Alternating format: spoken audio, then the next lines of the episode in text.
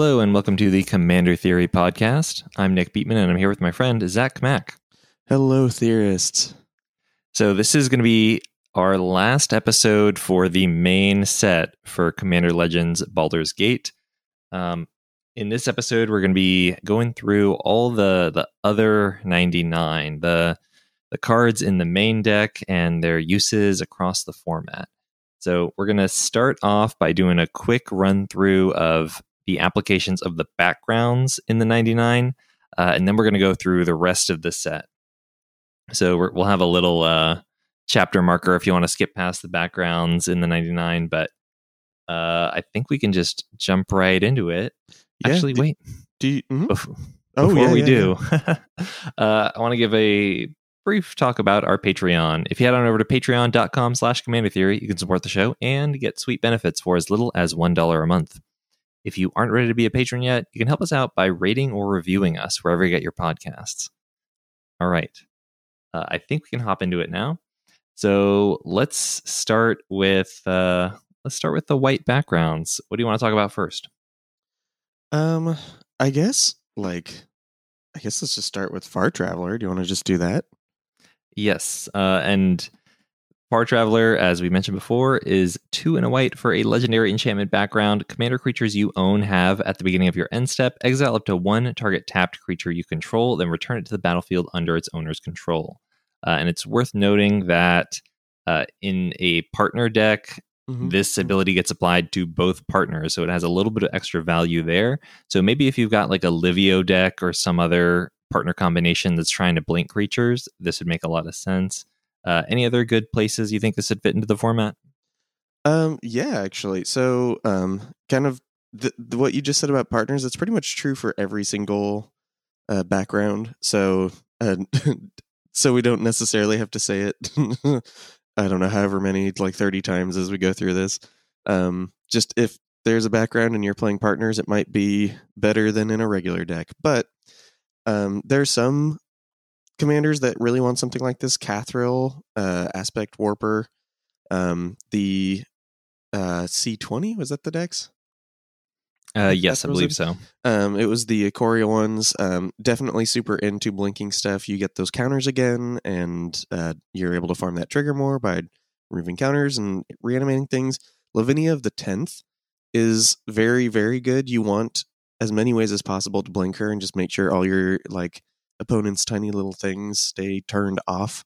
Um, and there weren't too many of them. We got a few in the last few years that are really good and repeatable, but um, this is another really good way to do that. And then uh, Negan the Cold Blooded, which uh, what is his new name now?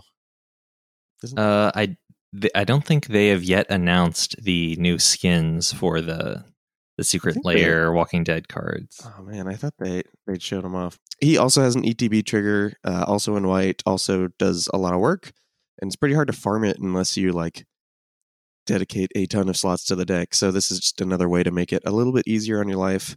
Um, it untaps creatures too, which is something to note.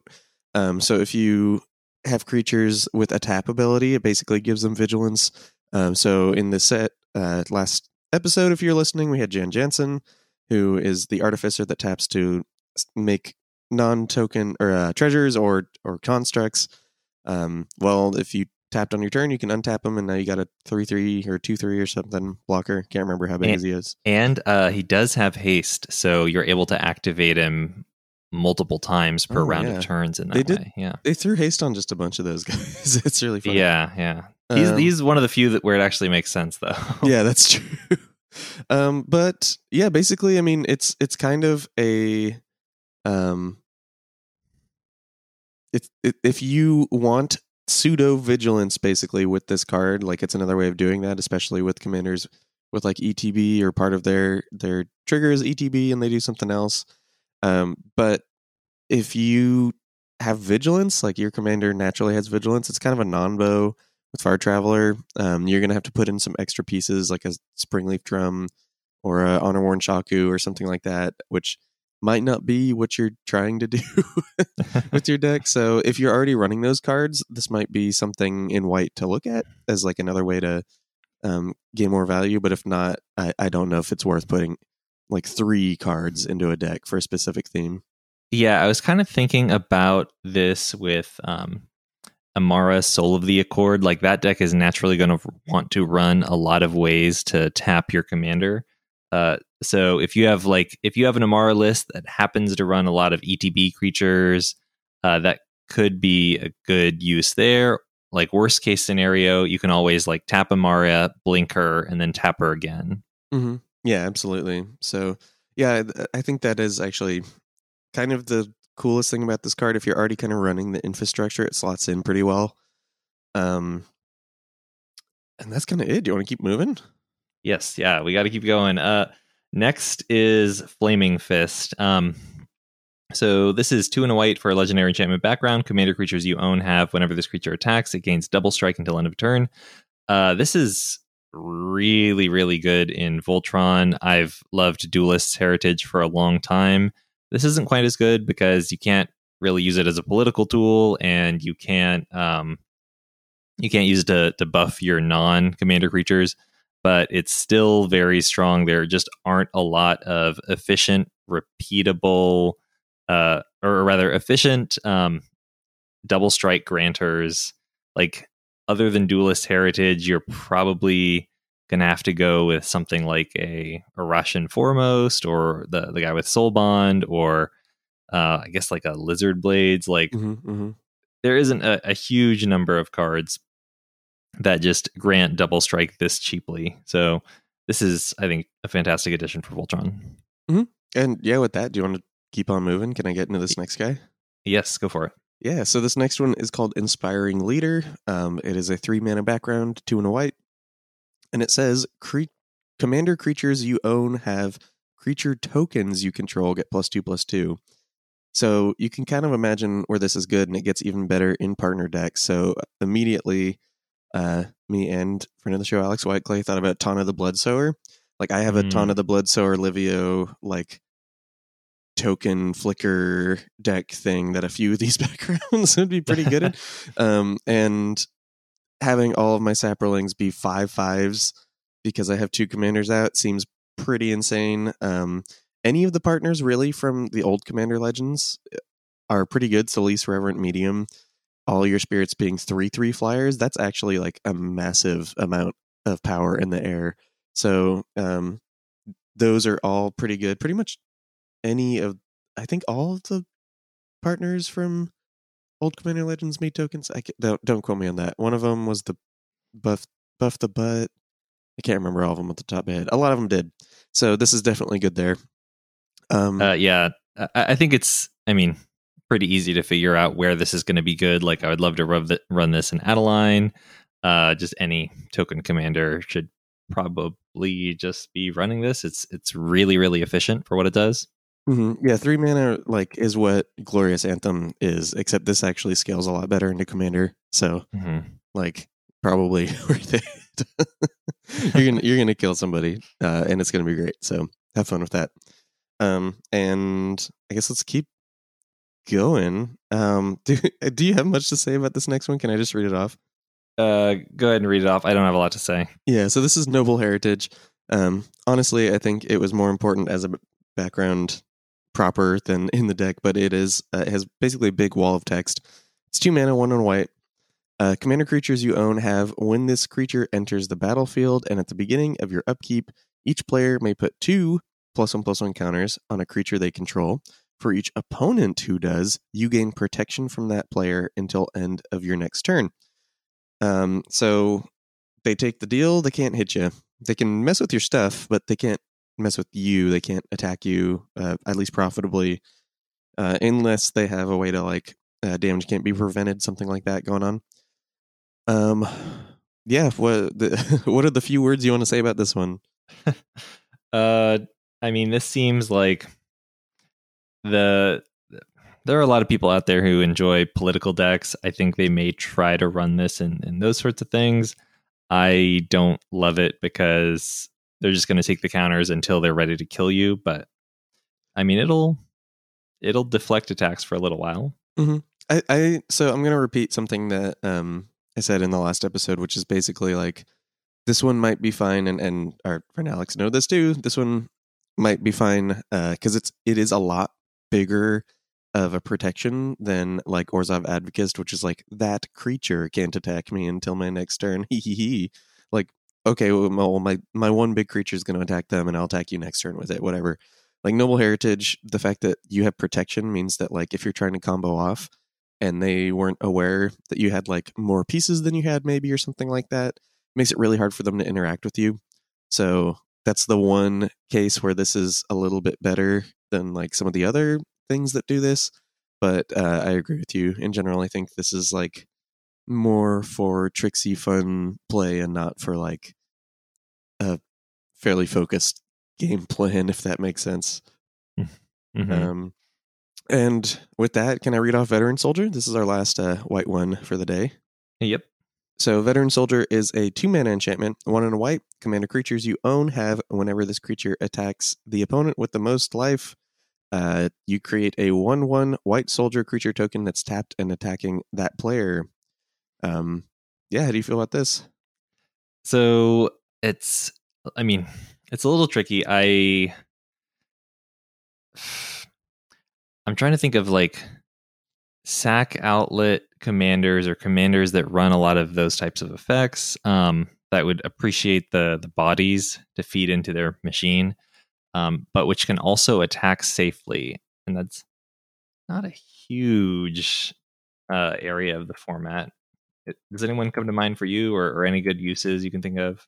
Um, I mean, uh, it's basically making your commander Adelise with Dethrone. Um, or not Adeline? Adeline, yes. Similar name, sorry. Um, Adeline with Dethrone, and uh, there's a decent amount of like Boros commanders where this is good, and this is only two mana. Um, if your commander wants to attack, um, and you get a one-one for oh, I, I think I did say it wrong. You get a one-one for each opponent you have. So you attack the player with the most life, you get three one ones that are tapped and attacking. So some of them are going to die, um, but some of them might live, and it comes down really fast. So um, the ones I was thinking of were um, just like the Tajics. Tajics they come down super fast.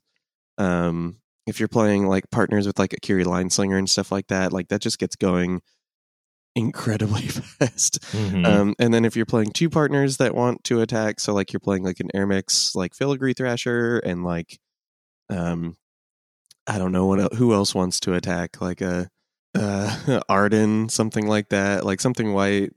Then that's another one where like all of a sudden, or like a Keleth, the Sunmane familiar, the guy who puts plus one plus one counters on your guys, like you're you're getting a lot of tokens in that case. Um, so again, partners kind of seemed like one of the best things to do with with these guys. Yeah, that's a good point. Uh, I guess I was also thinking like Jazal Goldmane. Maybe you could play this on turn two. Oh and, yeah, you know, play Mhm. all on turn four, and it, it just adds a lot of bodies for that that big pump you're doing on turn five. yeah. It pretty much guarantees whoever you attack dies. Just pretty crazy. Um, but yeah, any yeah any of the white attacky commanders, of which there there's a decent amount at this point. Yep. Um, yeah, let's keep on moving. Okay. Uh, next, we have Candlekeep Sage. So this is two and a blue for legendary enchantment background. Commander creatures you own have when this creature enters or leaves the battlefield, draw a card. Um, so uh, easy examples are Yorion, who, who frequently sets up these loops where he blinks himself, uh, or rather, he blinks something that blinks him, and you get him to flicker in and out of the battlefield multiple times per round of turn. Uh, just another one you mentioned earlier is Lavinia of the Tenth. Uh, that's a blue white commander that you want to blink repeatedly, so that's an easy choice for this. Pretty much any like ETB commander in a blue color identity is kind of where I'm going with this. Yeah, I I pretty much agree. Um, I I'm, was trying to think of ones that like enter and leave on their own. Um, I couldn't think of too many. Like Cosima, God of the Voyage, was one that like she just leaves and enters kind of at your whim. Um, uh, like Emery will end up flickering sometimes, or like Fibblethip. Um, so that's just like way too many cards in those decks, you know. Mhm. Um, which is cool. That's great. Um, so if you can think of some other commanders that are blue that do this a lot for whatever reason, um, if only there's like a blue Norn, you know, like something just gets you a ton of value that way. But I, I'm drawing a blank there. So um, yeah, if you have a commander that enters and leaves a lot, maybe like a Lagrella the Magpie is probably doing that a decent amount these days. Um, you're probably going to draw a decent amount of cards, and that's pretty cool. So Mhm. yeah. Um, I guess keep on moving, Dungeon Delver. Sure, Dungeon Delver. Uh, this is one and a blue for legendary enchantment background. Commander creatures you own have room abilities of dungeons you own trigger an additional time. Uh, so Sefris is probably, I, I mean, it's it's one of the few blue dungeon commanders, or Yeah. the, the few dungeon commanders. Period. Um, and Sefris is really good at, at going through dungeons repeatedly. She just has so many cycling creatures and little guys that sack themselves. Um, so she will often go through a dungeon like you know once every turn cycle or 2 Absolutely, Uh, it's insane. yeah so, so that's a pretty good um option there although honestly like the value of that deck is so much the reanimation and not so much the not so much the delving Well, that that's actually what I was going to say is that like when you are doing whatever is in each room of Mine of Phandelver each time, um, it becomes a reward, whereas it's kind of just like a place tracker right now. Like Sefris is, Mhm. you're like, okay, I got a, I don't know, a treasure this time, I a goblin, lose a life, I don't know, I don't know, it doesn't matter. like it's kind of just like a marker most of the time with Sefris, but um, with like this background out it actually becomes like notable like getting two treasure every loop is a lot better um and the other one too is if like we talked about it in the multicolor episode last time but the Rilsa Rael Kingpin if you are flickering Rilsa Rael like the Undercity rooms are actually like they made them super juicy because it's harder to get into the Undercity um so like getting two of those rewards is like probably worth it. So this is something I would put into that deck if I was going to make some like flicker thing because you're getting like like huge skeletons and like four treasures and you're goading a bunch of stuff and drawing multiple cards. So like in that instance it's way better for you than another ones. But again that commander's pretty um casual. So it'll be um it'll be fun. I mean, I actually think I would have fun playing that deck, but it, you're I, I'm not uh, expecting to win too often. So just uh just heads up. don't don't get too too uh, attached. But this next one's pretty great. Can I read off this next background? go for it Yeah, this is Feywild Visitor. Um, this is you heard me mention this card like every other commander on the original Choosers episode. Uh, Feywild Visitor is a three mana enchantment. It costs two and a blue. It says commander creatures you own have whenever one or more non-token creatures you control deal combat damage to a player, you create a one-one blue fairy dragon creature token with flying. So, um, if you are interested in having a bunch of guys, especially evasive guys, um, you put this in your commander deck, your blue commander deck, and all of a sudden you're getting some pretty good evasive flyers for the low, low price of hitting someone with a flying man, which um, some decks are already doing. So, um, where do you think this is going to be pretty good? Uh, so I mean, there's there's plenty of flying man commanders already. Like there's Grazilaxx. Um, there's well, it's it's, it's probably not good enough for Edric just because those those decks are so efficient already. Um, but maybe I mean it it, it certainly does.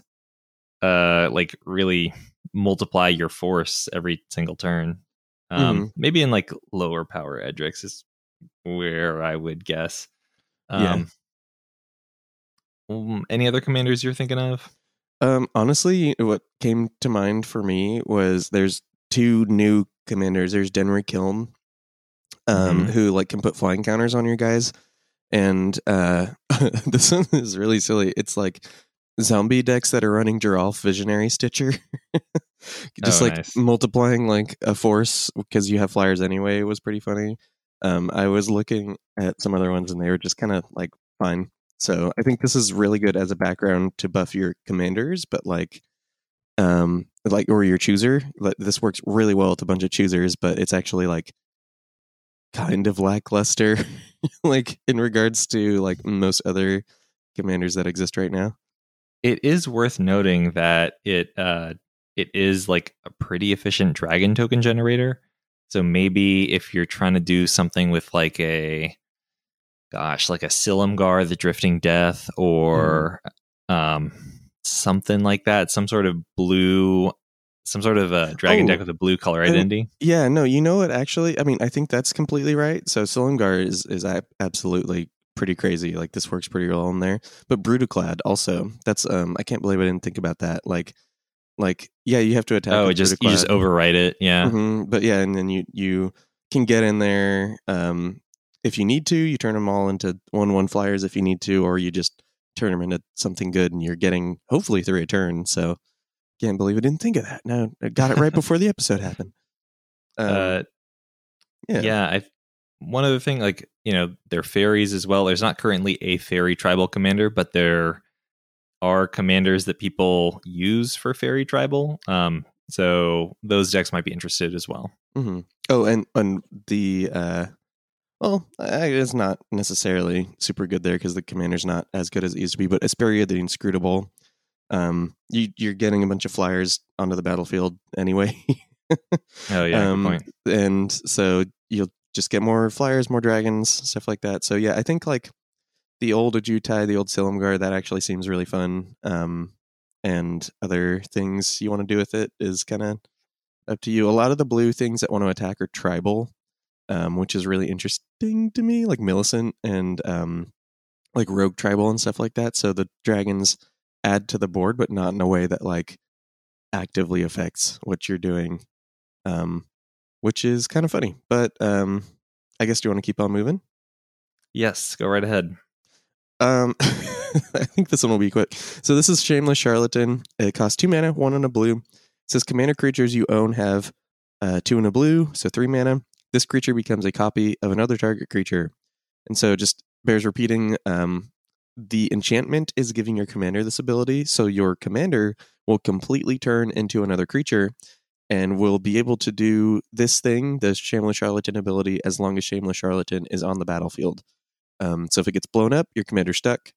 Um, but as long as it's there, you can keep on kind of changing what it turns into. So, uh, what do you think about this guy? uh, I don't. I mean, there are some commanders that just kind of stick around on the board, like ETB commanders that aren't in good color identities for blinking them. Um, this could do something there. So, like, you know, you play your gosh, I don't know. Um, you play your Llawan Cephalid Empress or something, uh, and then you could make it into something else.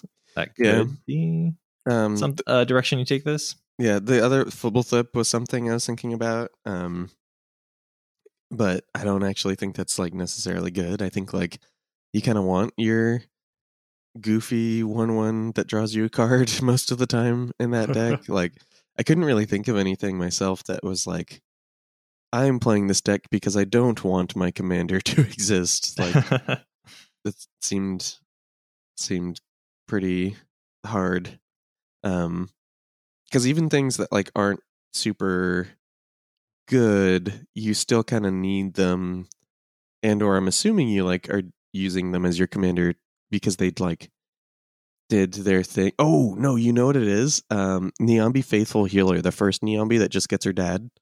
Oh sure. There okay, you go. Yeah, that's that makes sense. There that's you go. She doesn't do anything after that, so you're good.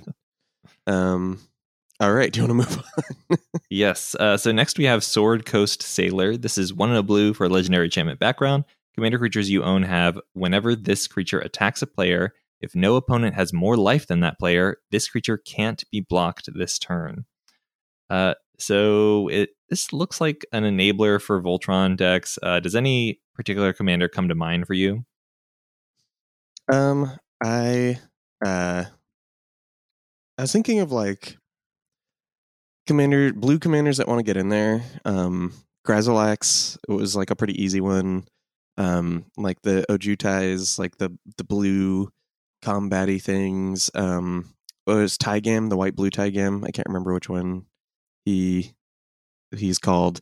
Um, he gives your dragons and instants and sorceries. Uh, they can't be countered, or is it he gives your instants and sorceries rebound? I can't remember. He has to attack to do his thing. so that's another blue commander that like has got to get in there. And if you're doing this, it's like incredibly safe for you. You basically guarantee that like your guy's not going to get blocked and die in combat. Um, Mhm. Yeah, there are a couple commanders that uh, don't provide their own evasion, but really want to get in. Um, what's the the monk from Fate Reforged? oh, the um Shu Yun is that yeah. Shu Yun. Yeah, that might be one that where this makes sense. I- would say like a good metric is if you're like running Shadow Rift. Uh, that's probably a good place you to consider this card. Well, I guess it's just a lot of the, there's a lot of blue guys that want to hit. There's like Imrith, um, Higure, there's Isperia, um, the first one, there's the Dragon Lords.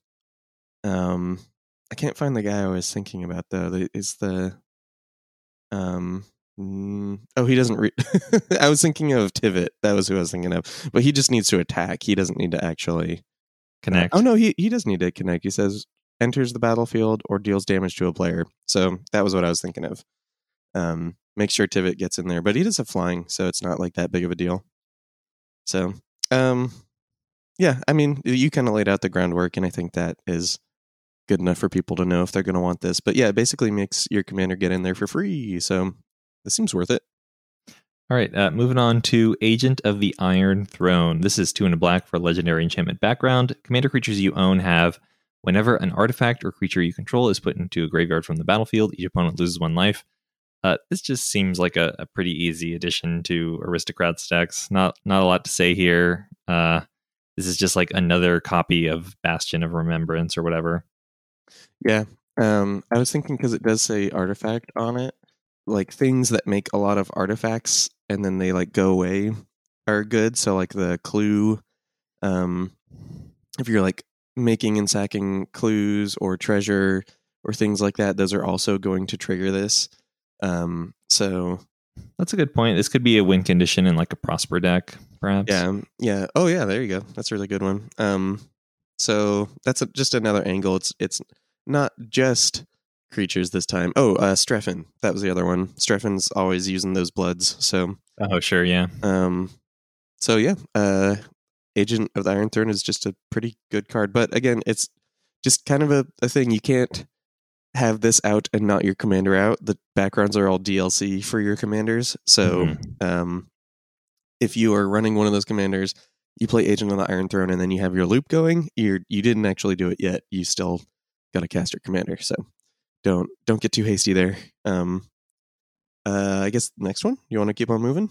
Yes. Uh, so next one is Agent of the Shadow Thieves. It's one in a black for a legendary enchantment background. Commander creatures you own have, whenever this creature attacks a player, if no opponent has more life than this player, put a plus plus one counter on this creature. It gains Death Touch and indestructible until end of turn. Um, so it, you're probably wanting to be running. Uh, I mean, I just think this is like easy in black control assuming Mhm. you, so you don't even need a commander with evasion or anything just any commander that you want to survive your damnation or whatever uh you know if you're that's something to consider if you're already running like dark steel plate or similar effects this could be a good addition to your deck I mean, there. So there are so many commanders that want to get in the red zone, and a lot of them have flying, but um, or so many black commanders that want to get in the red zone, but like Ashling the Extinguisher is taking someone either way. You know, like um, uh, Trout of the Silencer is getting in there. Ink Eyes, uh, Nashi Moon Sage's Scion, like uh, Mari the Killing Quill from the uh, the uh, last commander set or whatever. Um, there's a lot of these commanders that are black that want to get in there, um, and this just makes it so easy. You know, it's like pretty trivial. And then, it, like you said, if you want a wrath after Day of Judgment, um, whatever, after you enter combat and your commander's sticking around, then like heck yeah, you know, like Virtus the Veiled already has Death Touch, but now he is indestructible. you know, that's pretty good. uh does Kelsien have vigilance ooh he does Mm. Uh, so with Kelsien, um, you can attack with him. He'll gain Death Touch and Indestructible, and then you can ping. It's just like another way to give him Death Touch. Oh, that's pretty good too. That's rad. That deck keeps getting more. that deck's gonna be really fun someday. One day I'll want to build it. yeah. Uh, All right, moving on to the next uh, background. This is Criminal Past, two and a black for a legendary enchantment background. Commander creatures you own have Menace, and this creature gets plus X plus O, where X is the number of creature cards in your graveyard. Uh, so the first thing I thought of was Iname Death Aspect. It's just like that, Yeah, that deck a is lot. yeah, this is just like a potential win condition there. Uh, Iname will often put like 20 spirits in the graveyard when she resolves. Um, so this could just be an easy way to go from there to next turn Night Swing for 24 Voltron with Menace. hmm Um, other ones I was thinking of, like, uh, pretty funny, are just like Chainer can get in there, or like Bladewing the Risen. That you're already gonna have a bunch of things in your graveyard, and now like they hit really hard. Especially like Bladewing, I feel like that isn't actually that crazy to do. Um, Armix Filigree Thrasher is another one because you're already pitching things to kill things. Um, and then the normal graveyard suspects. You got your like Azoni Thousand Eyes, your Jarad, Golgari Lich Lords, um, even like Karador, you know, like Karador all of a sudden just wails on somebody. So all these seemed like pretty pretty good to me. So Mm-hmm. um yeah. Uh do you want to keep on going? Yes. Uh, you want to read the next one? Yeah. So this is Cultist of the Absolute. Uh, this is a one mana enchantment, just costs a single black mana. It says commander creatures you own get plus three plus three, have flying, death touch, ward, pay three life, and at the beginning of your upkeep, sacrifice a creature.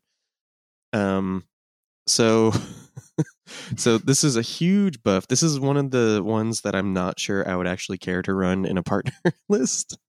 Mhm. Um, but can you think of anyone who like wants this off the top of your head?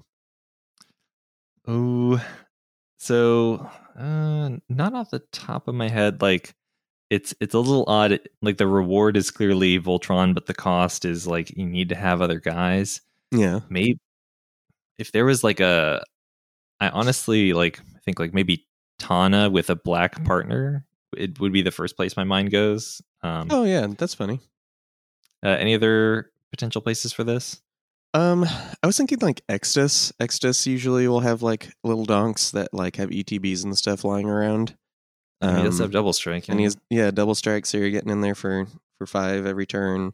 The other one was like Jaren. Jaren has an ability where uh, whenever you sacrifice a non-token human, you can lose a life and make a human creature token.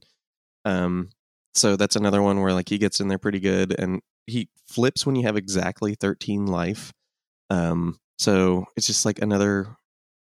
Uh, it I don't know, just if you're trying to do that, it seems a fine way to do that.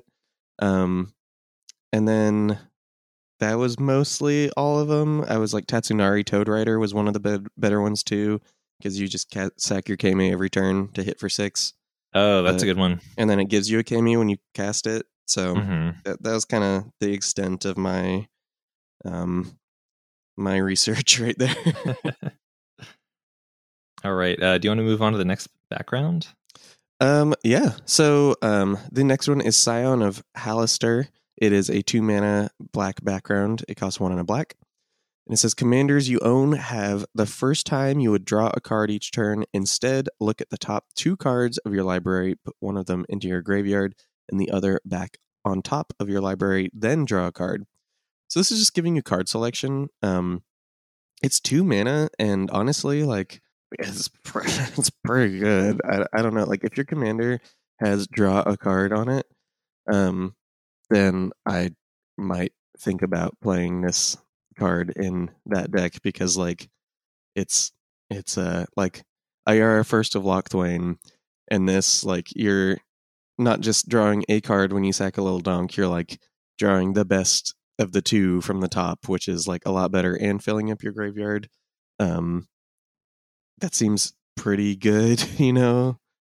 so this might be a little bit win more. I was thinking about maybe running this in Sefris because you're cycling so many guys and you're and you're trying to cycle like spread out your cycles across like uh your, you know your opponent's turns and stuff. So you could realistically like you know I cycle on my turn Scion of Halaster trigger. Actually, I guess it wouldn't matter there, but I cycle on my opponent A's turn Scion of Halaster trigger basically you just get more card selection potentially like finding another cycler and also potentially dumping reanimation targets in your yard to bring back with mm later mm-hmm, mm-hmm. Um, so that could be a good place for it maybe if you're running like a low powered uh, Anje Falkenrath list the the yeah. madness commander because she uh, if, if you're just trying to do it to spread it out across multiple turns rather than like i'm going to put my deck in my graveyard now then that might be something. Yeah. No, I had two old commanders that really wanted this card. So I was thinking Lyzolda the Blood Witch. Um, okay. You get to do this on every turn. Uh, second creatures to draw cards, but now you're getting the best ones, and those decks typically had reanimation in them at some level, some form. Um, mm-hmm. The other one was Sygg River Cutthroat, a name I haven't heard in years. But Sygg's is pretty good too because instead of just like booby prize, you lost three life, I draw a card. Now you're actually drawing a good card, probably a better card. Um, okay, and okay. it happens once a turn. That was those are kind of what I was looking for. Was like, who's doing this like once a turn? well, it is each end step. Yeah, yeah, that's a good point. Yeah. So, and I couldn't find too many. If you're listening, maybe you have one, but like, it's this is just like gives you a little bit of extra value. I think that's fine. I, like you said, the Angie Falcon Wrath seemed pretty good because you can just pitch a card every turn and make sure you hit your uh your your good, next uh, madness card. Exactly. Yeah. Yeah. Uh, all right, moving on to the red backgrounds. Uh, this is Dragon Cultist. It is four a red for a legendary enchantment background. Commander creatures you own have, at the beginning of your end step, if a source you controlled dealt five or more damage this turn, create a 4 4 red dragon creature token with flying. Uh, let's see. What? Hmm.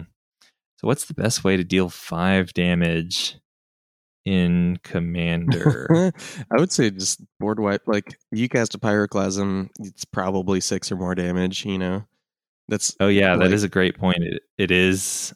Hmm, yeah, it's not just to yeah, it's not just to players. Mm. Yeah, so it, it is a little bit easier than it reads, but it also is like what like six mana or something like that. Yeah, five mana. Um, so if you have a commander that can deal like a bunch of damage like at once, uh, if you have a commander that just can deal five consistently, um, then this is probably fine. Um, like planeswalkers, like group slug, um, those all can like hit pretty hard. Um, Blanka was something I was thinking about because um, you when you like target him, he deals two damage to each opponent. So you really only need to hit like one time to get a dragon, you know. Um, but other than that, I, I I don't know if you had any other ideas. Uh, not really. I, I think that like this reward isn't super compelling to me. It's like pretty slow and expensive. So I, I don't know if there's a ton of decks in the format that are crazy about this. Mm-hmm. Oh, um, Alibou was like another one too because you end up dealing like four or five a turn, um, mm-hmm. just on attack. But uh, yeah, I don't know. Maybe if you're like Gisela Blade of Goldnight or something, it's just everything is dealing five now. Sure, so, sure. I don't know. Yeah. Um, I don't know. Let's keep on moving. okay. All right, uh, Guild Artisan is one in a red for legendary enchantment background. Commander creatures you own have, whenever this creature attacks a player, if no opponent has more life than that player, you create two treasure tokens.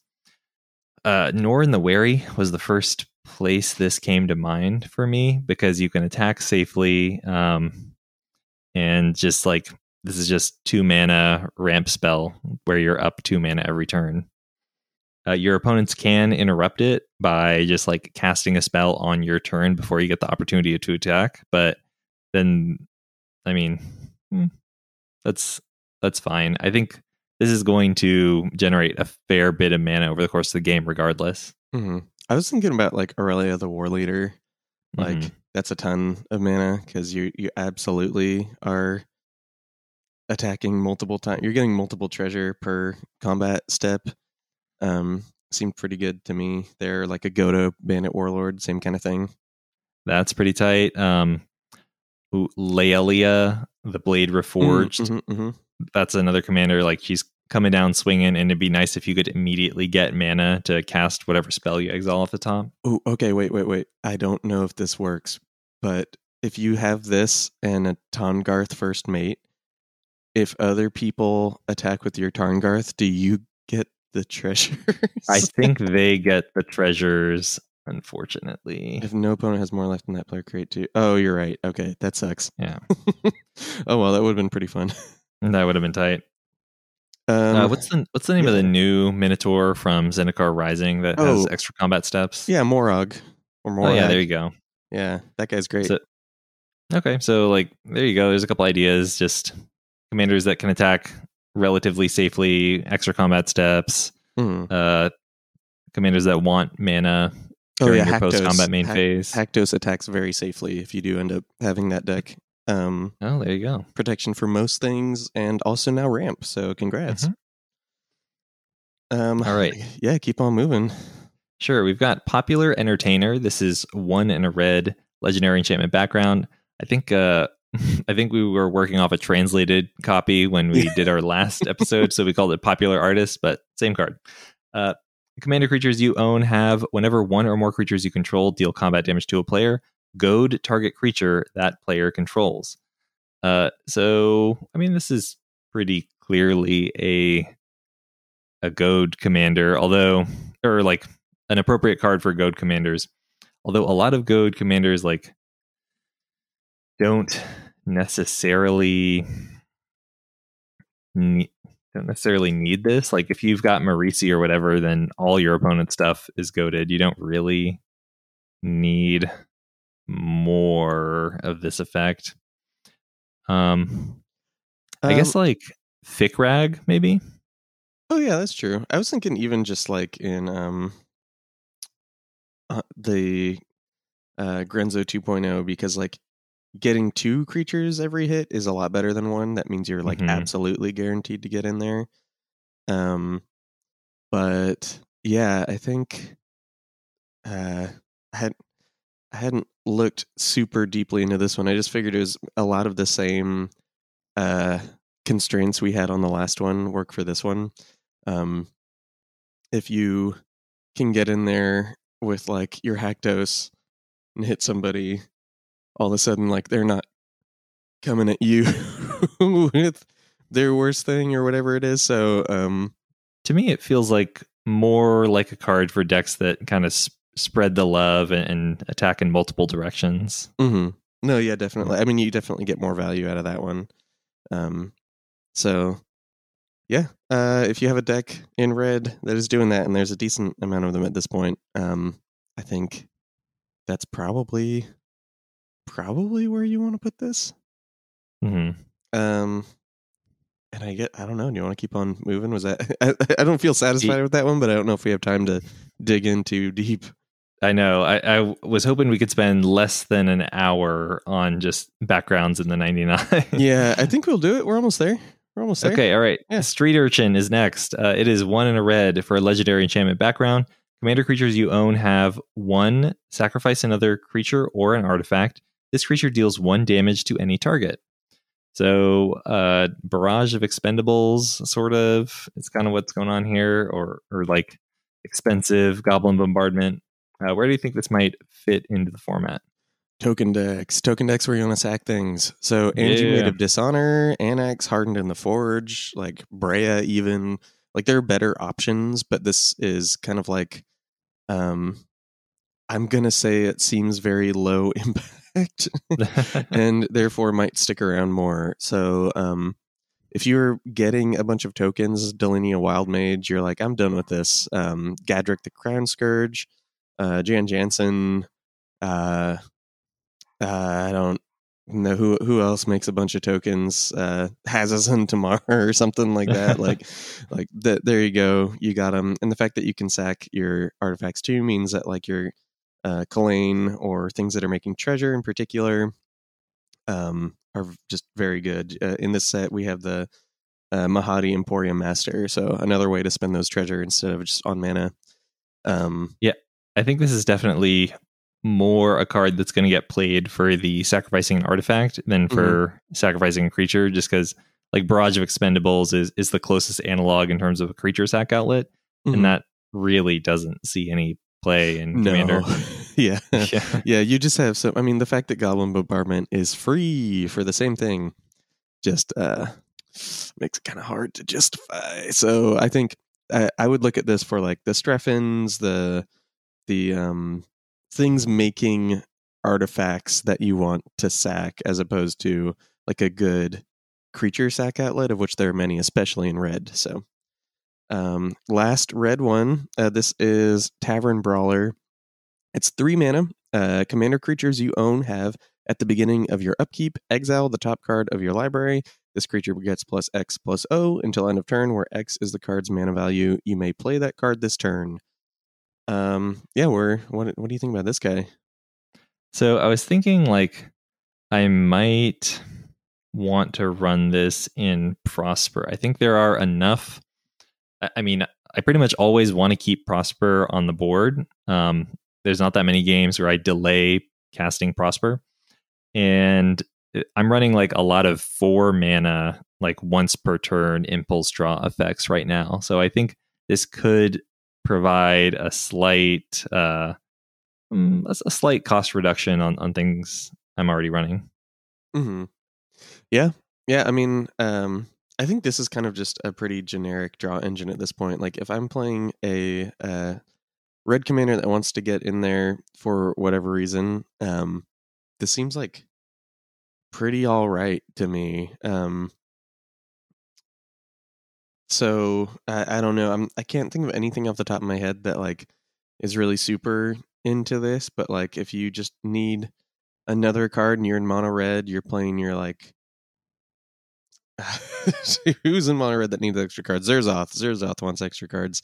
Then this is probably something that's pretty fine for you, you know? Like uh more cards, more damage, in colors that have a hard time with it sometimes. So, uh, yeah, just generically good, I would say. Mm-hmm.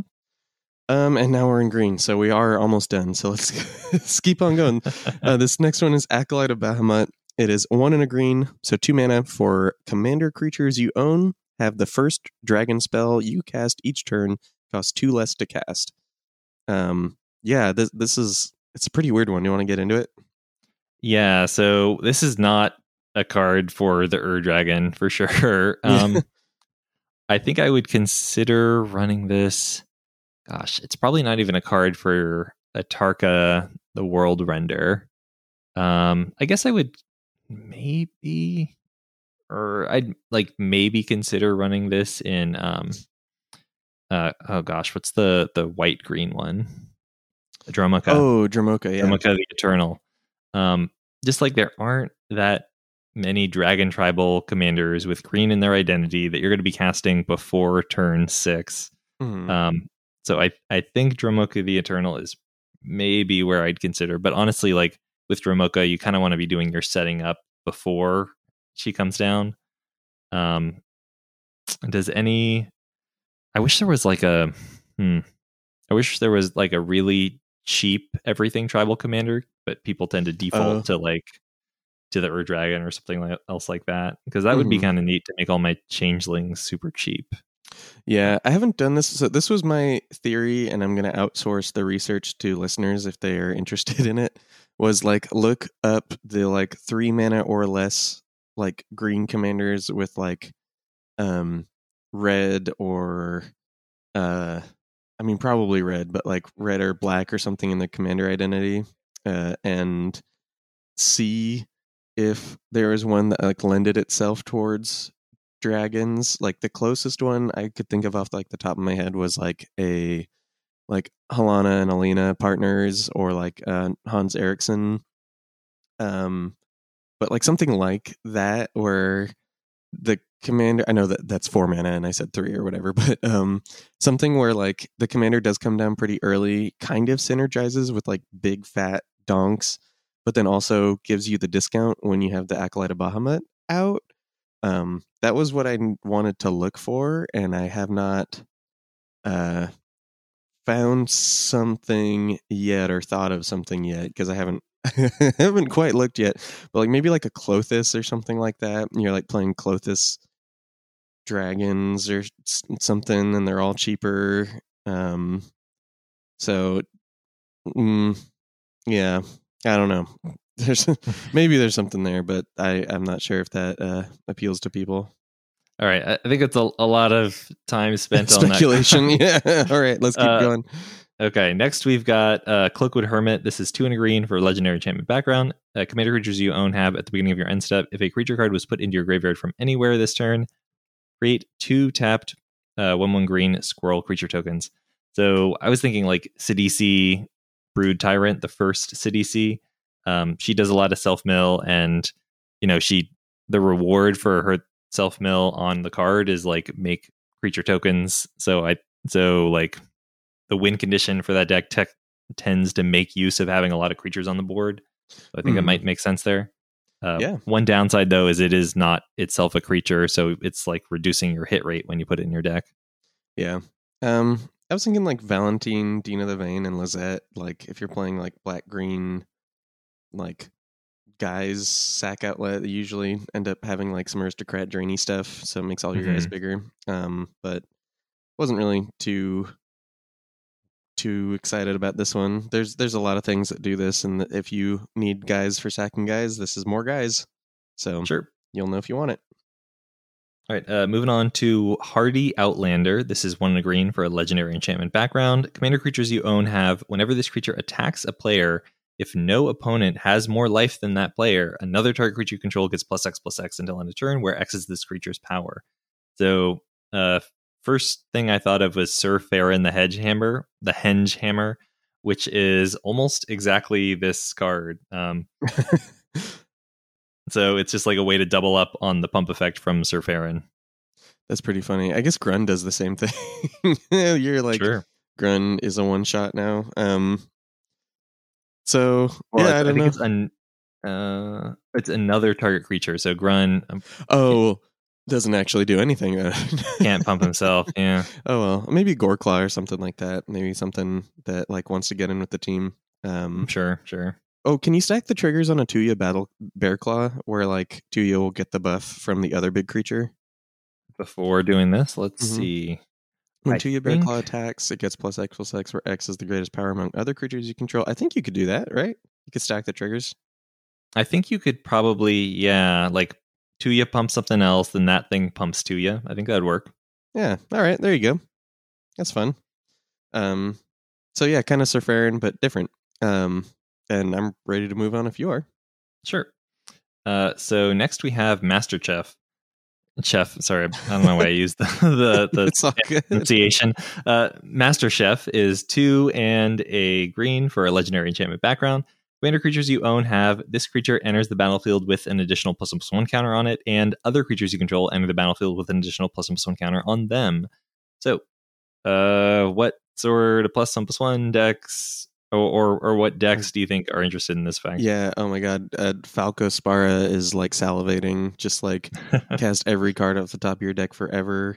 Uh, Grumgully, you were already doing that, and doing it more is probably pretty good um kyler there's a lot of things in kyler that like make that happen so there's oh my god like so many of them rishkar um reyhan Ooh, rishkar is great yeah yeah like there's a ton of these like plus one plus one counter decks that like just go off the rails once you have something like this going ulasht the hate seed is actually like a pretty okay deck now and makes that happen um i feel like this somehow I feel like this combos really well with like Gave. I feel like this is Oh, probably, yeah. Oh, wait, no, absolutely. Oh, is it non-token? Uh no. Nope. Uh, other cre- Yeah, no, there you go. Combos with Gave.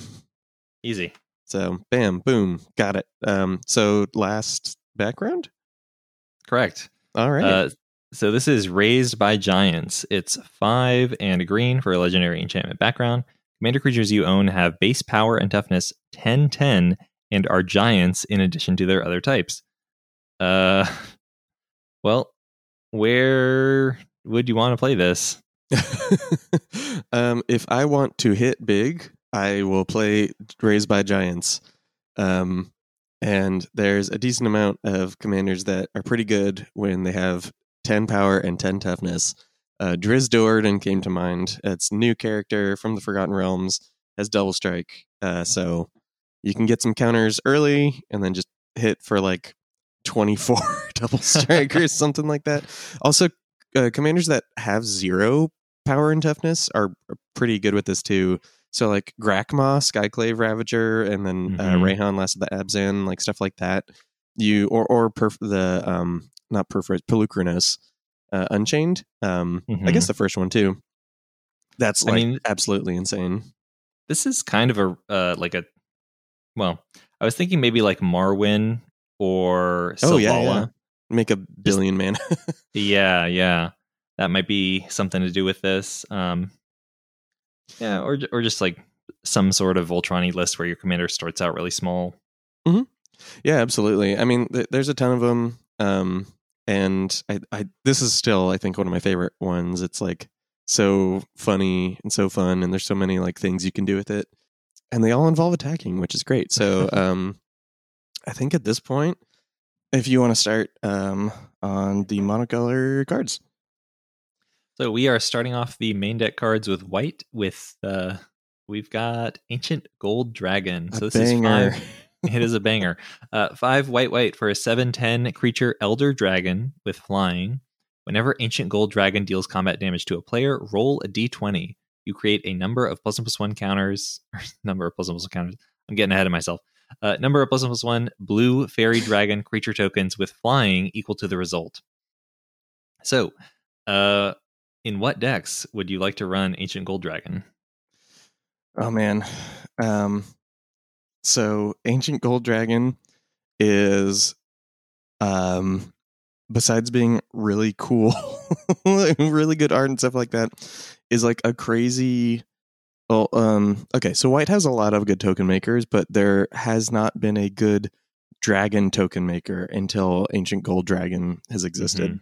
So like by far the best at making a ton of dragons out of nowhere. So if you have a deck with white and also Dragon Tempest or Scourge of Valkas, this is I mean you probably kill somebody like Mhm. like unless you get really unlucky on the roll like that's excuse me that's a massive amount of damage and uh, i don't really see a lot of people living through that or at least a lot of boards living through that and if you can untap with all the guys um, and or um, like your guys have haste and you get extra combats or something like that like utvara hellkite goes off the rails with them uh, Kolaghan 1.0 buffs your team like that is actually lethal. Like if you untap with an Mhm. ancient gold dragon and a Kolaghan 1.0, like that's insane. Do you, do you have any other like dragon tech that's pretty good? Uh, well, if your commander is the Ur Dragon and you ever happen to like swing with your tokens with the Ur Dragon out, you just you just draw a million cards and and put something onto the battlefield. Uh, Crucible of Fire, you know, it turns these guys from one ones into four fours. Dromoka turns these guys from one ones into three threes. Uh, Silumgar, the Drifting Death, just makes it so these guys wipe all your opponent's creatures. Uh, there's just a, a lot of really powerful things to do with this in Dragon Tribal decks. Mhm. Outside of Dragon Tribal, how do you feel about this card? It's whatever. Um, if I am playing like an attacky token list, I might run this as long as I can get big. Um, but not. I'm not super interested in it. Like, it's uh, it is like stupendous, massive battle cruisery magic. So unless you have a way to facilitate it and make it like support it and give it the the love and support it needs to grow into a huge board of fairy dragons, um, this is kind of bad um because you're gonna have to go ancient gold dragon pass and then you have to go attack you, and then nothing bad happens, and then you roll decent. And then the turn after that, you go attack you with all of my fairy dragons and my ancient gold dragon. So that seems a lot uh, worse. So I think yeah, in general, it's not crazy. It's a crazy mythic. Like we've come a long way from the days when like Archangel's Light was a white mythic. Mhm. Um, but uh, it's a great mythic in that like you don't want to just jam it into every white deck. So yeah. Maybe if you had like uh, an Aurelia the Warleader deck with a lot of haste granters, so you could like swing with this the first turn it comes down, and then have another combat step where you get to swing with the the tokens. But there's just there there are also a lot of cards that are very good in that scenario. Like Mhm. Uh, yeah i don't know it's uh it's of the five and, and we'll we'll talk about the the more the rest of them shortly um of the five i'd say this is on the more fair side yeah, I actually like as like splashy as it is, as big. It's a seven ten flyer for seven and white. Like as as much as it is and as big as it looks, like this honestly is pretty fun and fair magic. uh So- let's talk about a much more powerful card yeah. Um, so this is Archivist of Ogma. This is a 2 2 halfling cleric for two mana, one and a white. They have Flash, and they have whenever an opponent searches their library, you gain one life and draw a card. Um, I love this, and apparently the entire rest of the world also loved it. So um, get them while they're hot, you know?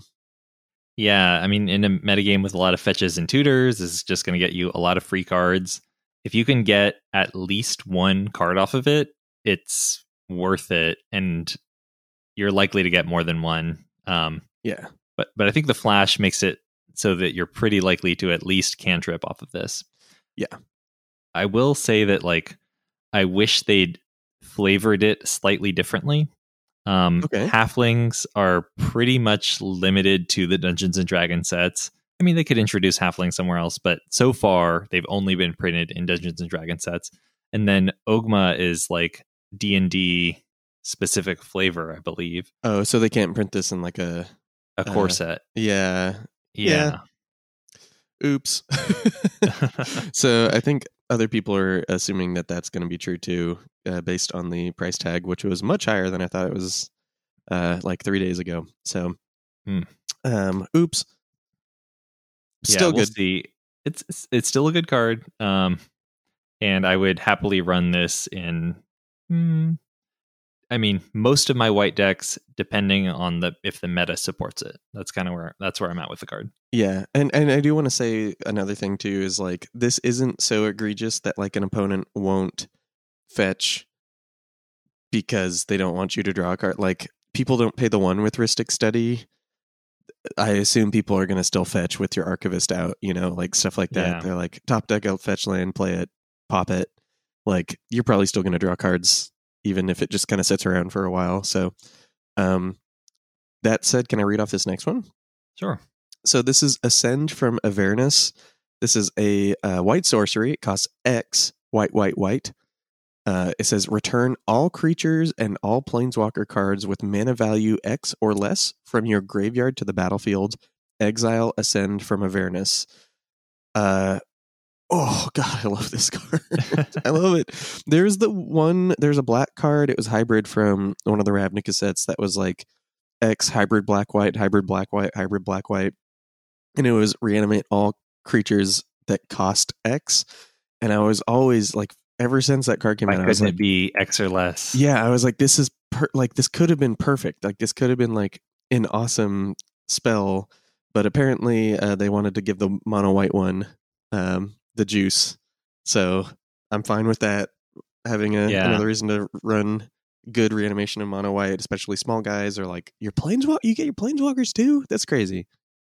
Yeah, this is a very tight card. Um, it's looking like between this and Storm of Souls and Rally the Ancestors, like the the white mass reanimation is just always going to exile itself, which is fine. I mean, white can't really recur spells anyway, so it's not a huge loss. Mhm. Um, but it just prevents you from doing fun stuff. Well, quote air quotes fun stuff Yeah. in other color identities where you're like reanimate everything, sacrifice everything, get back my spell, blah blah blah, over and over and over. Um, but yeah, no, it seems really really good. Um, there's been a lot of powerful white ETB creatures printed lately, and and also just like value ETB creatures printed lately. We're still not in a good place regarding like white discard outlets or white Yeah. sacrifice outlets or even like there aren't even that many white creatures good white creatures that sacrifice themselves so i'm hoping Yeah. that we see a little bit more uh more of wizards playing in that design space like the the cathar commando type of space um but still very promising exciting card i would um would love to just like get a critical mass of these and, and play in my mono white value sandbox. We're almost there. I think they're they're really close to giving us everything we need. So, um, can I read off this next card? Yep. Sure. This is Battle Angel of Tyr. I think that's what it is, like mirror. Mhm. Um, so Battle Angels of Tyr is a four-four Angel Knight for four mana, two white white. They have flying, myriad, and whenever Battle Angels of Tyr deals combat damage to a player, draw a card if that player has more cards in hand than each other player. Then you create a treasure token if that player controls more lands than each other player. Then you gain three life if that player has more life than any other player. Hmm. Um, so if you ever tie, you're screwed. But for the most part, you're probably going to draw a card, make a treasure, and gain three life when this attacks, assuming they can uh, get in there. Which uh, four four flyer turn four probably is going to get in there. Uh, yeah, I that's ooh, kind of what worries me a little bit. I am so afraid that two people are going to be at 40 and it's just not going to do much.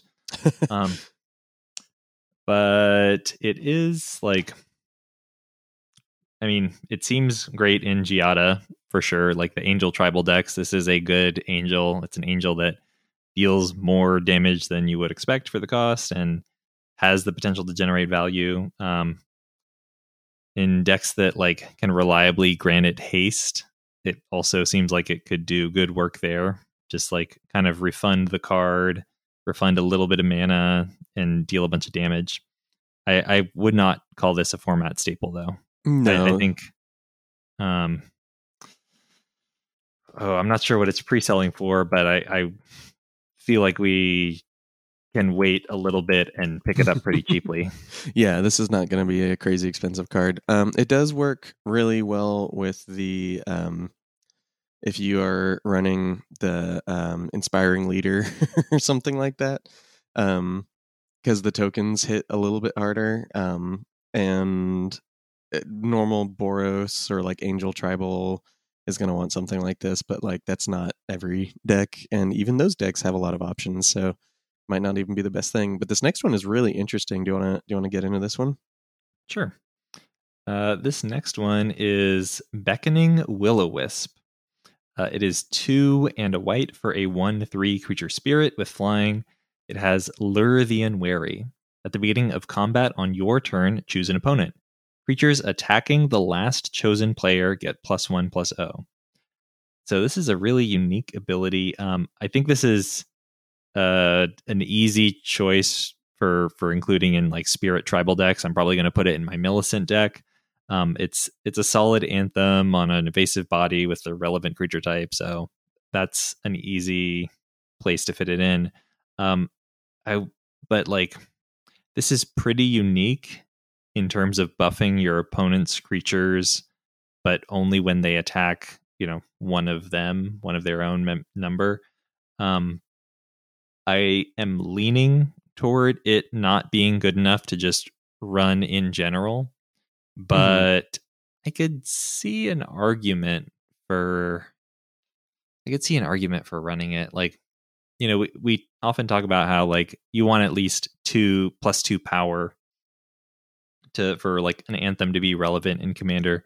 Well, it's like you're sort of you could potentially get that. It's just split across you and your opponents. Like you're getting the plus one bonus on your turn as you swing to a player. And then assuming you're one or more of your opponents have guys that they want to turn sideways and that they can be persuaded by this, um, maybe it's good enough. I, I don't know. What are your thoughts? I'm, that's kind of my thought too. Um, I think this might be good enough. I think there's some decks where it is absolutely good enough. So like if you're running, um, oh, I said her name earlier, the Spirit Tribal Commander Millicent. Millicent. Millicent. Yeah, um, this is absolutely good enough. It's just a spirit that has flying and also buffs your whole team. But I think like the ability to like point people in a specific direction is something that people key into. So one of the things that I've noticed with like Gahiji is that people go, "Oh, well, okay, if I attack opponents, cool, but like you're the one making that happen." Where when someone has like a curse of opulence on them, people go, "Haha," and like attack them anyway. you know, Mhm. they're like, "Oh, I want a treasure like that specific person I love to hit." Um, so I'm thinking this is gonna be pretty good in in a lot of like go wide decks. Uh, a lot for the reason you said, like theory based reasons, but also just because like people tend to respond more to direct pointing rather than general like Edric, if you don't attack me kind of stuff. So um yeah, I'm I'm into this card. I think it's really cool. All right. Uh, moving on to this next one. This is, think, the most exciting white card in the set, uh, at least for me. Mm-hmm. Um, this is Contraband Livestock. One and a white for an instant. Exile target creature, then roll a d20. On a 1 through 9, its controller creates a 4 4 green ox creature token. On a 10 through 19, its controller creates a 2 2 green boar creature token. And on a 20, its controller creates a 0 1 white goat creature token. Uh, so, how does this rank for you among the like white spot removal options? And in like, when would you consider running it? Uh, I mean, this ranks pretty highly. So, like, I think if we hadn't have just gotten Fateful Absence, I would have put it above that. But I think it's like around there. You know, like if I needed like a third or fourth white removal spell, then I would probably run this one. Um, I think like as far as all of the white removal, it might not rank that highly, but it's like very good. Like exile any creature is like very good, regardless of if they get the ox or not. Yeah, uh, I like this a lot. Um, it's still like below swords, below path, below generous gift. Um, I- put it below fateful absence, but that still leaves it in like the top five of white removal spells. Um, yeah, this is pretty sweet. Like the more than half the time, you're just going to get a two two or a zero one, so completely irrelevant body. The four four matters a little bit more, but not so much. And there's no guarantee it's going to go at you when they start swinging with it. I think this is just a great, cheap, instant speed answer to whatever your opponents are doing. I'm happy to trade like the the creature that is going to kill me for a four four in most cases. Uh, I'm Yeah. I'm happy that this card exists. I'm going to buy up a bunch of copies. Uh, I'd say like depending on your like like whether you whether you run it really depends on your color identity and how many better options you have access to. So I would not run this in black white because got a million options. Um, but I would consider running this in mono white, red white, and green white. Uh, I think like in blue white, uh, it's it's not really as good as like Pongify, Rapid Hybridization, Reality Shift, Resculpt. Um, so you might leave it out there, and then of course blue's counter spells kind of double as removal. Um, so, but in like mono white, red white, green white, white, I would consider running this. Yeah, I I agree, and I'm good to move on. I, well, actually, I guess the last thing I do want to say one thing. Kind of sucks that they took a card this powerful and this good for every mono white deck and made you also have to have a d20 and three different tokens. Oh yeah, very good point. That's kind of Uh, weird. Not super user friendly. I um, I totally agree with you there. Uh, it's it's kind of the same issue I had with like Tibalt's trickery when we saw that because that ended up immediately becoming a format staple. And now, if you want to play red, you better have a D6 handy. yeah, Um, just anyway, terrible. but um, yeah, can I read off this next one? go for it. This one is also interesting. It's called Cut a Deal. It's a bl- white sorcery, costs two and a white. Each opponent draws a card, then you draw a card for each opponent who drew a card this way. So, um, assuming you're in a four player game, uh, they all draw one, you draw three. Do you want to get into this? Sure. So, like, Secret Rendezvous is the easy point of comparison. That's one white, white for a sorcery. You and target opponent each draw three cards. Um, so that card has seen a fair bit of play in in Kwain, Brina, Shadrix, Silverquill, like other politics and, and group hug commanders. Uh, I think this card is fairly worse. Is it significantly worse, possibly? Um, so like Secret Rendezvous, because it's just you and target opponent, you can target the opponent who's like in the worst position uh, or who like has the weakest deck, and so it the the quality of cards you're giving away, you can you have a little bit of power to to manipulate that to to make it so that it's less bad for you than it could otherwise be. Um, cut a deal. It's the the it because it's spread out. Like the the person who's winning, the opponent who's in the best position, is also going to get a card, and those the quality of those cards are scary. Um, also, like as players are eliminated eliminated from the game, cut a deal becomes significantly worse. Uh, like once you get down to a one v one situation, this is just like, well, I am sort of cycling this card and giving my opponent a free card in the process. Um, so that is pretty underwhelming. Um, I would uh, overall, I'd say I don't love this, um, but I think it's still close. And I said this when we were evaluating Secret Rendezvous. I think if this drew me one more card, so if I maintained card parity, where like I spend the cut a deal, I get four cards, my opponents get three cards, like that, that maintains card parity across all players. And if that was how it worked, I'd be more willing to get a give it a chance.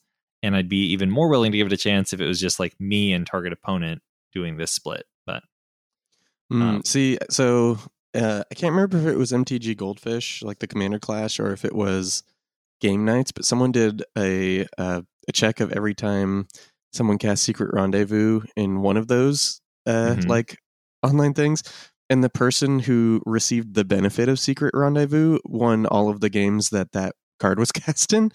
um, so I'm not very big on Secret Rendezvous, um, but I think I'm actually opposite of you. I, I agree that I wish it maintained card parity. Um, I actually think I'm higher on this than Secret Rendezvous because I I just think that handing everyone one card instead of one player three cards, like even if you're targeting the player in the like worst spot, like I feel like that's not as bad. Like seeing as many Karazikar decks work and things like that, like handing out a card doesn't seem to be as big of a downside as I used to think it was. So I'm I'm inclined to say I like this more than Secret Rendezvous, even though it gets worse as the game goes on. Just because I Mhm. don't want any one player to draw three other than me. Um, but again, like we haven't played with this card, so like. But I'm I'm more inclined. Like I have not put Secret Rendezvous into a deck. I will probably try cut a deal at some point just to see how it how it feels, how it works, and if I just get like destroyed the turn after I cast it or something like that. Mhm. But yeah, I did think that was an interesting factoid that the whenever I, I think it was the what's Commander Clash. What's the sample size? Like, how many games was this? Oh, it was like twelve games, so it's not a lot of games or something like that. But Okay, I mean that's still like significant. yeah. I mean, well, okay, it's not it's not like n equals thirty or whatever, but no, like no. more than more than enough that you could easily dismiss it. Yeah, well, so yeah, I'll have to check in it because I can't remember which one it was. So listeners can probably tell me, but it was the case that like whenever someone cast Secret Rendezvous, the person receiving the rendezvous was was uh won the game, which is pretty funny. Yeah, but um, I don't want them to stop making these cards. I want them to keep trying. So Wizards like if cut a deal ends up being the sweet spot, great. But if not, like please keep on making them. Um, but let's keep on going. We got a, a lot of cards to go through. yes. Okay. Uh, so next we have Lae'zel's Acrobatics. It is three and a white for an instant. Exile all non exile all non-token creatures you control, then roll a d20.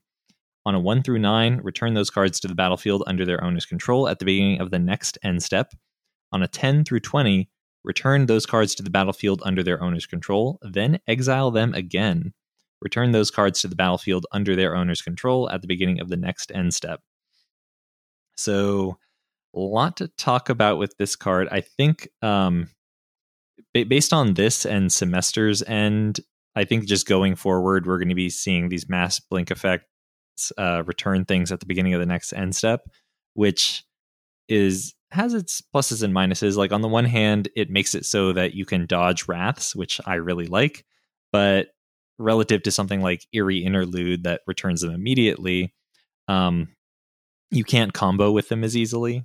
So, which uh, might might be a good thing depending on your uh, your feelings on combos. Uh, but this is a powerful effect. It's it's one of the most powerful we've seen. Like more than fifty percent of the time, you get double blinks on your guys.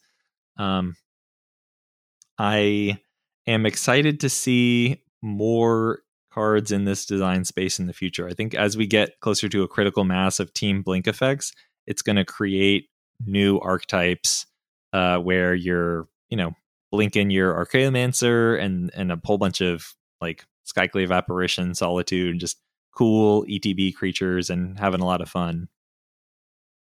Yeah, I don't actually have a lot more to say about this card. I, I really like this card. I think it's really cool. Um, th- I have not jammed like Semester's End and, and Eerie Interlude into like a ton of decks, but I actually might try it with this one just because like the booby prize is those cards and the the mega prize is really good. so mm-hmm. um yeah, I'm into this card. Um can I read off this next one? Yeah, go for it. So this is Legion Loyalty. This is a white enchantment. It costs eight mana, uh, six and two white. Yeah, but what does it do? It says creatures you control have myriad. So that means when they attack, you make a token attacking every other opponent too. Um, absolutely bonk- bonkers. Um, absolutely crazy. So uh, just for reference, Blade of Selves, which has been a format staple more or less since it like came out, um, it costs two to play and four to equip. So that's six mana to make one creature have myriad and attack and all that fun stuff. For two more mana, uh, and or like sacking a like a uh, what's the uh academy rector or something like that, you too can have every creature have a blade of selves on it with legion loyalty. So um, eight is a lot more than six. Uh, and the blade you can pay in installments. You can play it on turn two, equip it turn five or whenever you need it, turn four. Um, but this this is pretty bonkers to me. Yeah, I'm. I, I, I like I I want to like it really badly, but it's eight mana in a color that's pretty bad at ramping. Um, yes. and this is you know, a while ago we did an episode eight mana game enders, and I don't think this is a game ender. Like this is this will get you some decent value, but you know, copying your I don't know, your Stoneforge Mystic and your Skyclave Apparition, uh, it's sweet. Like, you know, it it's certainly valuable, but it's not gonna win you the game. And that's kind of what I want to be doing for this much mana. Um, it's kind of where I'm at with this card. What do you think?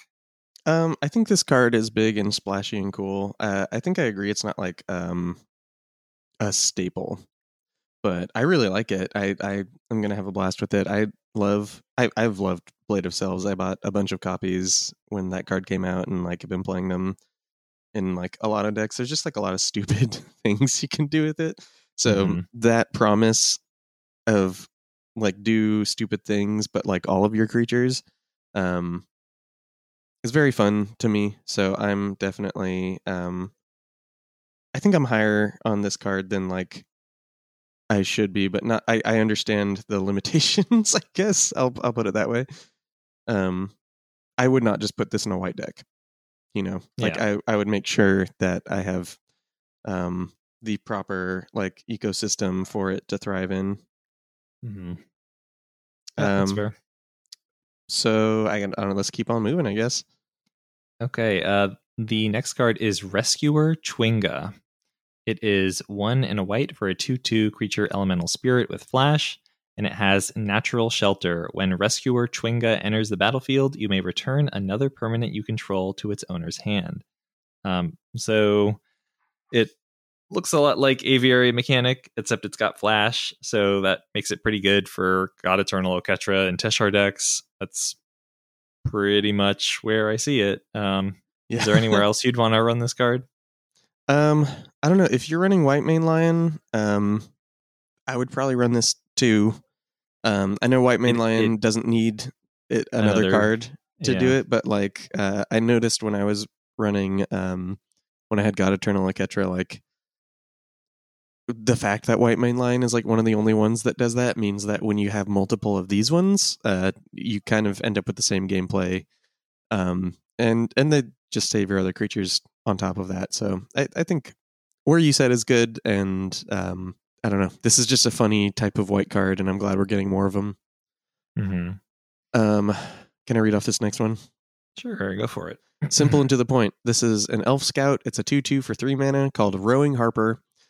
Uh, so, again, 3 mana for a 2 2. And it says when Roving Harper enters the battlefield, draw a card. Um, yeah, uh, it's probably worse than some of the other ones of these that we've seen. Um, but it's still another fairly cheap white cantrip creature. So, we're to get to that critical mass at some point. uh, yeah, that's that's basically where I'm at. Like, I'm still keeping an eye on these cheap ETB creatures. Uh, I think we're as we get more of them, our options are going to open up in terms of like blinking archetypes in white identities. We're we're not quite there yet, but we're getting closer. Um, I'm happy to move on to the next card though. Yeah. Uh, so this is Scouting Hawk. It is two and a white for a creature bird. It's a one-one flyer, and it has keen sight. When Scouting Hawk enters the battlefield, if an opponent controls more lands than you, search your library for a basic land, or sorry, a basic plains card. Put it onto the battlefield tapped, then shuffle. So, uh, I this is another like loyal warhound, except a little bit more expensive. Uh, I'm not excited to pay three mana for this effect. Um, like at for three mana, you can just get like a, a darksteel ingot or something. And yeah, in this form, it's possible to reuse it, but um, you're also like less likely to even be able to get the land in future turns because of the ramping you've already done. So, uh, it's it's cool that they're making more cards like this, but this is not efficient enough for me to consider it. Yeah. No, I I um pretty much agree with you. Also the three mana ones have played a lot worse in like my uh experience. So like glad th- I mean this will be fun and work pretty well in limited, which is great, Mhm. you know. Can't complain there, but like the I don't know. I just I wish that I wish these were a little better or I wish that they would like would work or do something else uh like when you were um at parity, you know, with your opponents, you know what I mean? Mhm. Like I that the fact that I draw this turn 6 and we're all at the same um like level kind of blows, you know. Yeah. So, um yeah, I don't know. That's a common. Can't complain too much. So let's keep on moving. So this next card is called Sculpted Sunburst, and this one is very silly. It says choose a creature you control. Then each opponent chooses a creature they control with equal or lesser power. So you get the best boy. If you choose a creature this way, exile each creature not chosen by a player this way. So basically, you pick a creature, everyone gets a worse creature, then exile everything else. Um, it's worded very silly. and people online were talking about how like poorly worded it was. Um, but that's basically what happens. You all pick a creature and exile the rest. Um, so how do you feel about this? I am. Mm, I eh, it, it's pretty good. Um, it, it is unfortunate that like you have to have a creature out. You have to have committed a creature to the board. Um, and if you only have one creature when you cast this, and an opponent casts spot removal on that creature, then the whole spell basically fizzles. Oh yeah. So that's that's not lovely. that that was the same problem I had with the like um the five mana one where like target a creature you control and everything bigger dies. oh yeah, yeah, I know what you're Um, talking about. Because I, I actually don't even run that in my feather deck because it's been too gnar like that deck is always mana hungry, so like having a a card that I don't know, I couldn't reliably use it to wrath. Uh, in Mhm. my meta, in in like a meta with like people who are want feather dead no matter what. So, um, yeah, but I I think this is funny. I, I, there's so many white wraths that like I I'm probably not going to run this, but I think it might be fun for some people. If you're like one of those goad decks where you don't want every creature dead, this might be fun. You know, Mhm. you're like I don't get to do my thing unless there are some creatures. Well, here you go. Um, do you want to get onto this next card? Sure. Uh, this next one is Stone Skin. It is two and a white for an enchantment aura with flash. It has enchant creature. Enchanted creature gets plus zero, plus ten.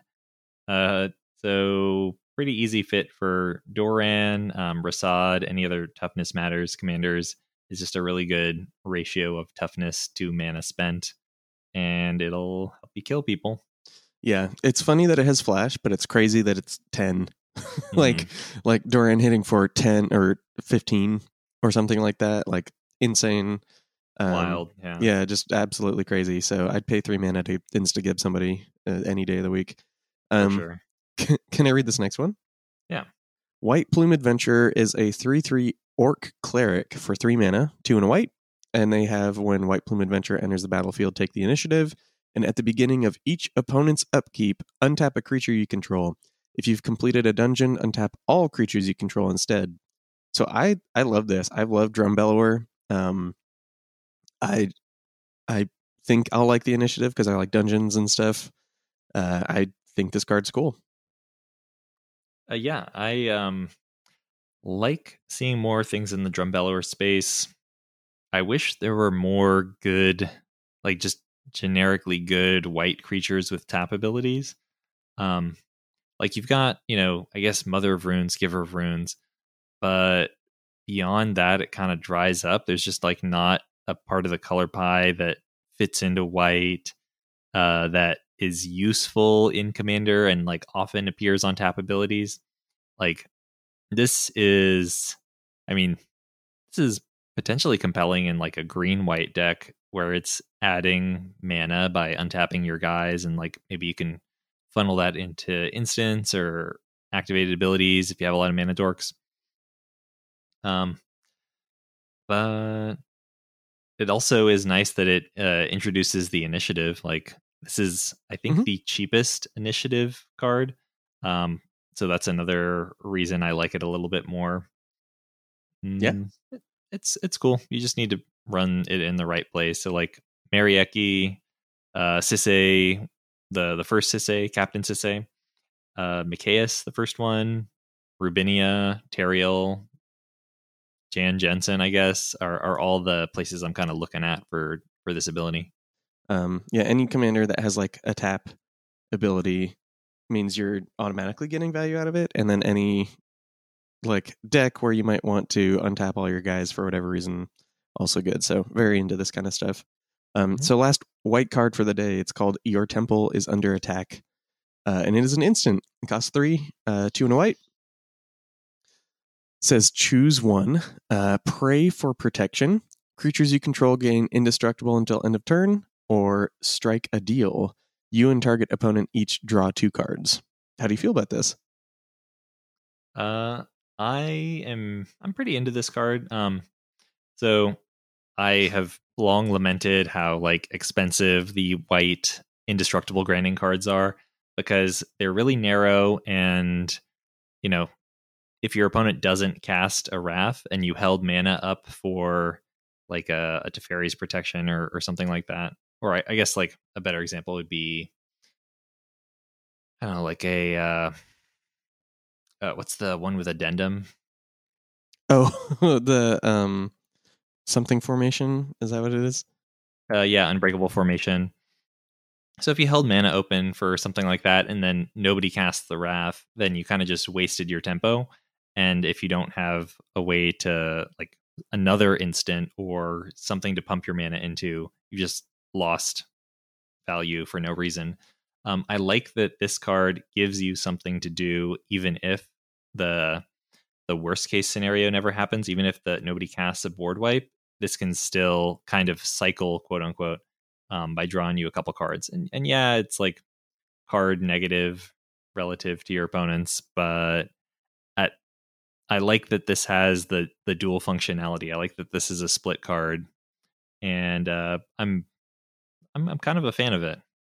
Yeah, I'm actually right there with you. Um, just the ability to like cash this in, even if I'm helping someone else. Like, it just I've played games where no one wrathed, and this is still good.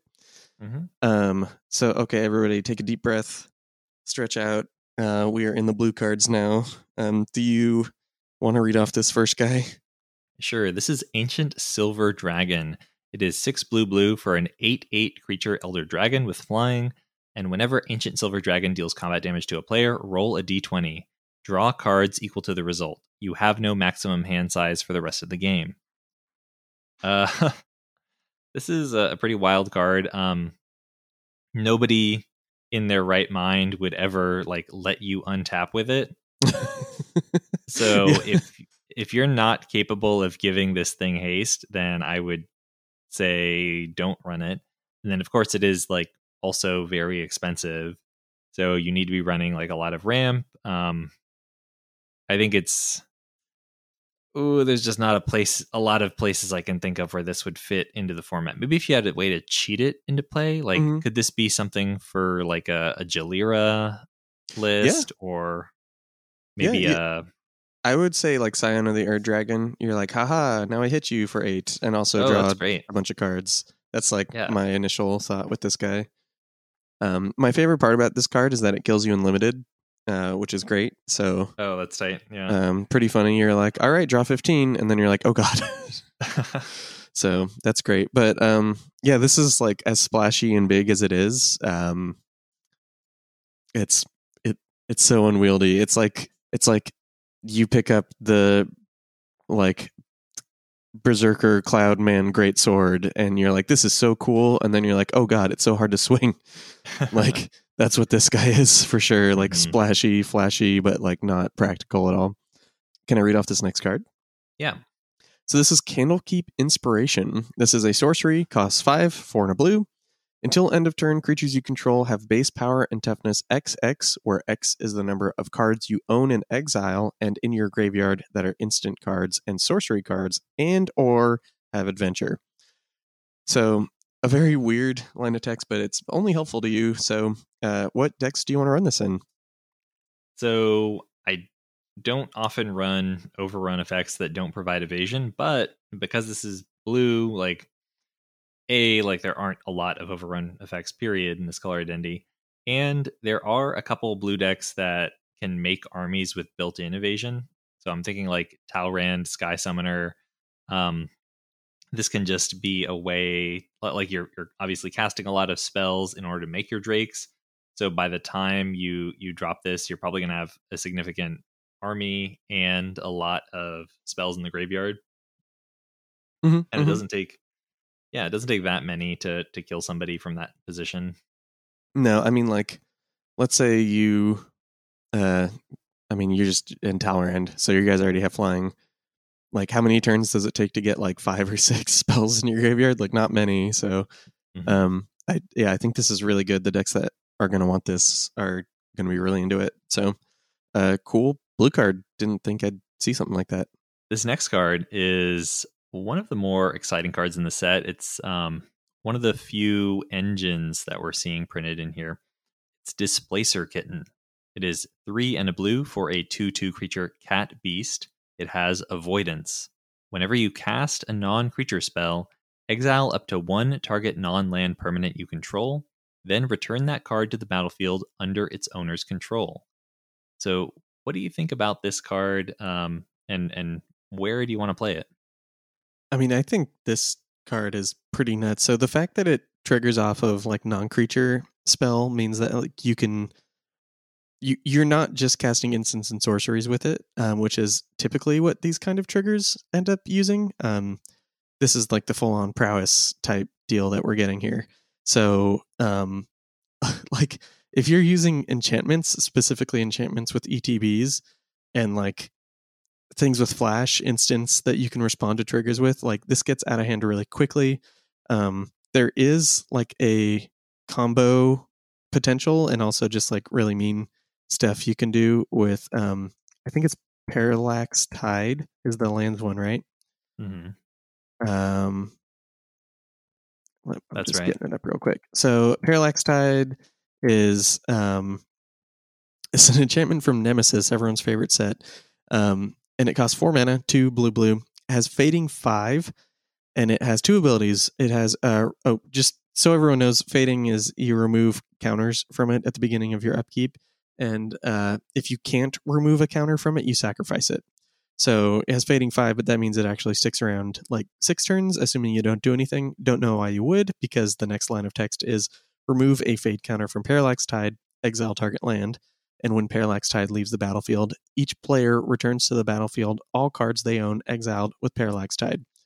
So you can do a few things with this. You can kind of use this as a like mana reset for yourself because you kind of are in charge of triggers and when you cast things and whatnot.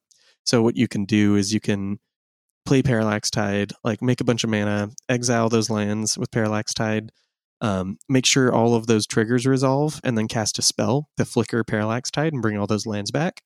Um, so that's infinite mana, infinite mana, uh, pretty good. Uh, you can also use it evilly for evil purposes and respond to the trigger before uh, all of the lands like have The Gone? before like the you like while you're targeting them, but with the but before they like Resolve resolve, and way. actually remove the land. Yeah. Mhm, exactly. So what you can do is you go parallax tide, remove a counter in response, remove a counter in response, remove a counter, blah blah blah, and then you go in response spell. It doesn't really matter what it is. Brainstorm. Uh, you flicker parallax tide. You get the leaves trigger. It comes back with five fading counters, and now five lands are just eaten forever. So that's like the I think the craziest tech with this card. It's really easy to assemble too, which is like pretty crazy. They're both pretty like cheap. They're both four mana.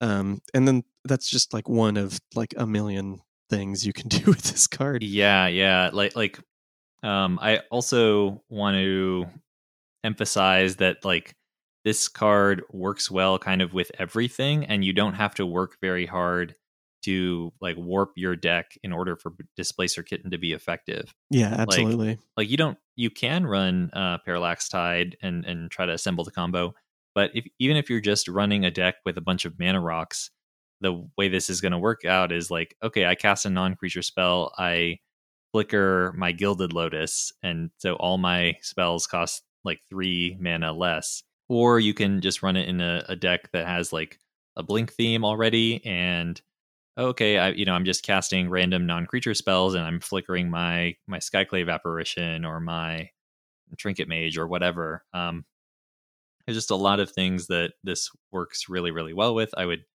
uh, definitely try to run it in artifact lists because artifacts can be both the target for the flickering and generate mana, and also the the thing that is the the non-creature spells that is being cast.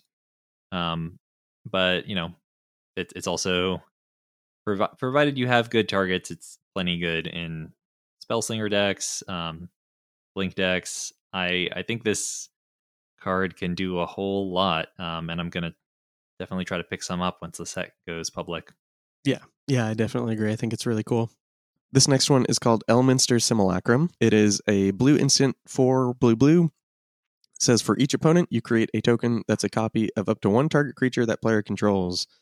Um, so this looks a lot like another card that exists. Um, the one where like you steal the permanent from everybody, but I don't know. Maybe that's just me. yeah, I, I think if you're in the mood for this, you'd probably just run Blatant Thievery. It is worth noting that uh, Blatant Thievery is, of course, a sorcery. This is an instant, so you can be a little bit more reactive with this.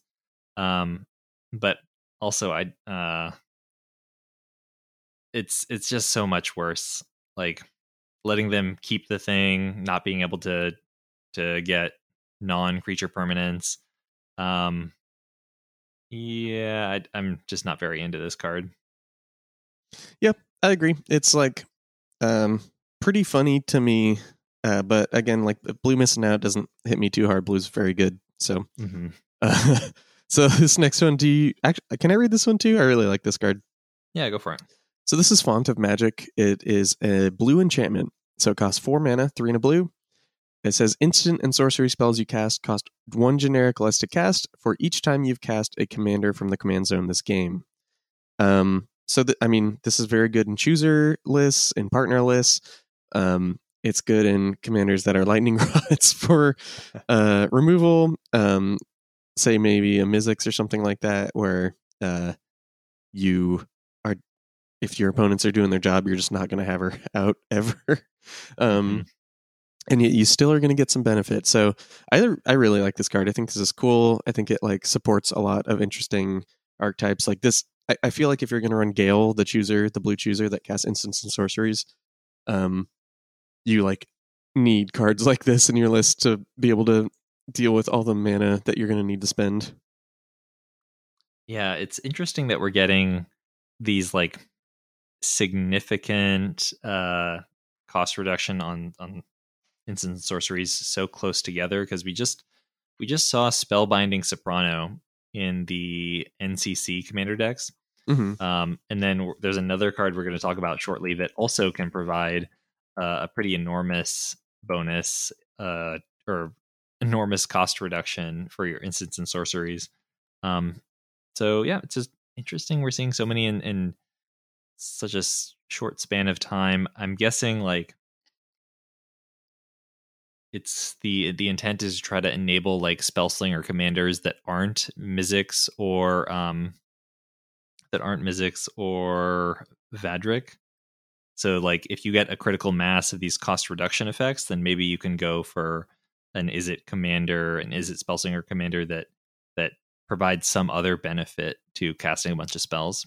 No, I agree with that. I think this card's cool, and I love that they keep making stuff like this. I, I love that they keep finding different ways to do it too. Like this is slightly different than like the other ones we've seen, which is awesome because then it's additive and cool and fun. Mm-hmm. Um, so do you want to get into this next card? Yes. Uh, so Illithid Harvester is four and a blue for a 4 4 uh, creature horror. It has an adventure, so I'm going to read that first. Plant Tadpoles is X blue blue for a sorcery adventure. Tap X target creatures. They don't untap during their controller's next untap steps. Uh, and then the the the body of the the card, what Illithid Harvester actually does is when Illithid Harvester enters the battlefield, turn any number of target tapped non-token creatures face down. They are two two horror creatures. So uh, this is pretty interesting. It's kind of like an Ixidron that you have a lot more control over that you can apply selectively. Um, I am not. I mean, the plant tadpoles. It's just not an effect or a rate that really matters in Commander. But I think there's just going to be a lot of things being tapped in Commander in general. So you can probably just cast this, uh, nerf you know, even nerfing like three guys feels pretty good. Nerfing a commander is clearly amazing.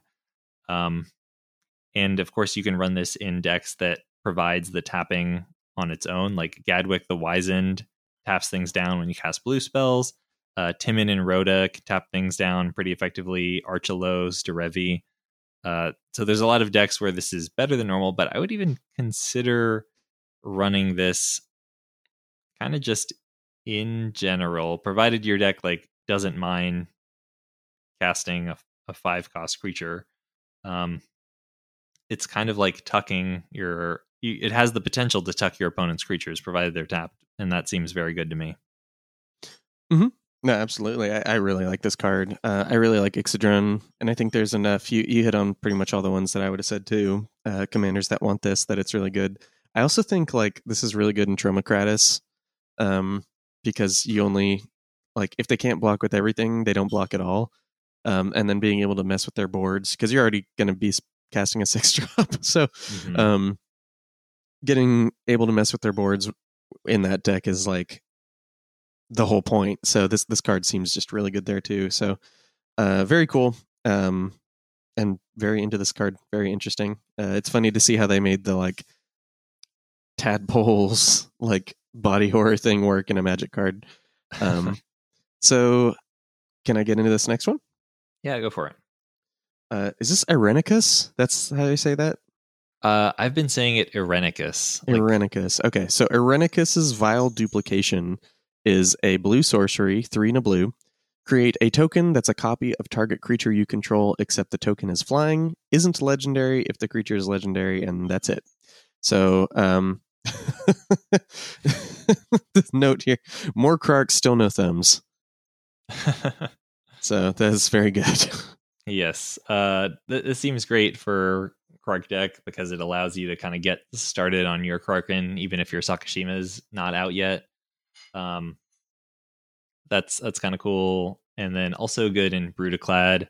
Um, it's just another copy effect that will make a token that Brudiclad can then, uh, I guess, uses the the template for all his other tokens. hmm The one that I was thinking of with this too is um, the Esix Fractal Bloom. I think that's his name. Um, Mm, yeah. Where you're like exponential growth with my tokens, but also like my token is my Esix, and I can Mhm. just keep on keep on tra- like like massive growth. It it only takes one turn, but you're in blue, so you got extra turn effects. So um, that seemed really crazy to me too. Um, do you want to mention anything else? Do you want to keep on moving? Let's keep going. Uh, next, we have Robe of the Archmagi. So, uh, this is two and a blue for an artifact equipment. Whenever equipped creature deals combat damage to a player, you draw that many cards. It has equip for four and equip Shaman, Warlock, or Wizard one. Uh, so, well, these like spellcaster classes don't typically have a ton of evasion or power. Um, but there's a there's a handful that I would consider this in, um, like Vendilion Clique, Adeliz, the Cinder Wind, uh, Linvala 3.0, the one that acts as like a, a selfless spirit. Uh, Raff Capashen, Wydwen, the Biting Gale, Kykar, Joda, Yidris. Those are all kind of the ones I'm looking at. And then you can also, um, if you have like a blue, white, X Ardenn list, you can kind of just cheat the equip cost, and Mhm. it is pretty good. Like if you're doing like Ardenn and uh, what's the what's the partner, the blue white partner that gets real big? Oh, Ishan or it, it, something like I- that. Yeah, I think it's Ishin. Uh, or no, Ishin is the samurai guy. The. Um, reg- Oh no. Uh, anyway, you guys know what I'm talking about. You can yell it at the screen. Um, so that's that's kind of what I'm looking at for this. But any other places you'd want to run this? Um, I mean, you hit the nail on the head for most of them. I think like they keep making reasons to play like blue, like blank Ardenn lists, like blue white blank lists. Are Mhm. so they keep making these cool blue equipment that do crazy stuff. But um, Yidris is like really the one that like stands out to me. Like making sure you have gas after you hit with them is like Mhm. crazy. So very cool. I'm I'm really into this card. I really think it's funny that they're giving um wizard decks in particular a little bit more oomph also the lord knows they they need it if they're not trying to combo Yeah, which is a weird number of wizard decks that i've seen in the world so um can i read off this next card yeah, go for it. so this is tomb of horrors adventurer this is a 4-4 elf monk for 6 mana 5 and a blue. Uh, so that's that's kind of a lot. Um, when tomb of horrors adventure enters the battlefield you take the initiative and whenever you cast your second spell each turn copy it. If you've completed a dungeon copy that spell twice instead. You may choose new targets for the copies. Um, so there's some discussion about this in our discord. Um, so like swarm intelligence is 7 mana and it's just all of your instants and sorceries But it's it is worth it to note that Tomb of Horrors Adventure doubles whatever spell. So like you have two slash three like uh consecrated sphinxes or you know whatever permanent or spell or whatever it might be. So I think that's where I would want to play this if I was playing a deck that like had some pretty gnarly like things that get additive or like get big pretty quickly. Um if you go like draw spell into like anthem and get two anthem effects like two heliods uh w- whatever the the 2 2 and flash like glorious anthems and stuff like Mhm. that's absolutely insane um so i think this is cool i'm gonna see where i'm gonna put it if i'm gonna put it i should say i guess um seems like you are getting the bang for your buck you just have to untap with it Yeah, that that really seems like the tricky part here. Um, of course, I love seeing more cards that introduce the initiative. That's great. Um, but yeah, like I would want to cheat this into play or have a or like maybe drop it in if, if there's a way to grant it flash or something. I really, really don't like the gameplay of I play this six drop on turn six, pass, and I hope everyone is not able to to guess that I have a time warp in my hand uh, to cast on turn seven. Um, I, I think this is just gonna die if you can't be tricky about how you get it out there. Yeah, I I agree. and with that, we can move on to the next the next card. Sure. All right. I hinted at this one previously. This is Wizards of Thay. It is three and a blue for a 3 3 creature human wizard. It has Myriad. Instant and sorcery spells you cast cost one less to cast, and you may cast sorcery spells as though they had flash. Um, so really, the the punchline here is that you know once you have the myriad going, once you attack with this and get three copies, your instant sorcery spells cost three less to cast, um, and you can cast your sorceries during that window because the wizards grant some flash. So, well, this seems pretty cool. Uh, I would consider running it in like Inalla if I had a lot of like Haymaker spells in that list because you can cast it. Inalla instantly makes the the token and gives it haste, and so you can get a pretty big, um, pretty big discount on your spells from the the very first turn. Uh, without haste, if you don't have some way to either protect it or give it or make it so that you're swinging in immediately, this also seems like a really high target or like high value target for your opponent's spot removal. Yeah, I think this is really cool. Um, again, I think, like you said, it, it suffers from a very similar problem to Tomb of Horrors Adventure. The difference being that like four is a lot less than six, so I think it is, uh, especially when you get your instance cost one less just from the get go. I think it is more easy to protect your Wizards of Thay than it is to protect Tomb of Adventures horror or Tomb of wait Or is it- flipping yeah, yeah, yeah. you know what I mean. You know what I mean. Um, so that's something that's worth noting. But yeah, I really like this card. I, I think it's really cool. Um, you're gonna have to work to um find someone to attack. Like a three three for four is not the best stats in Commander, so I think that's the hardest part about this card.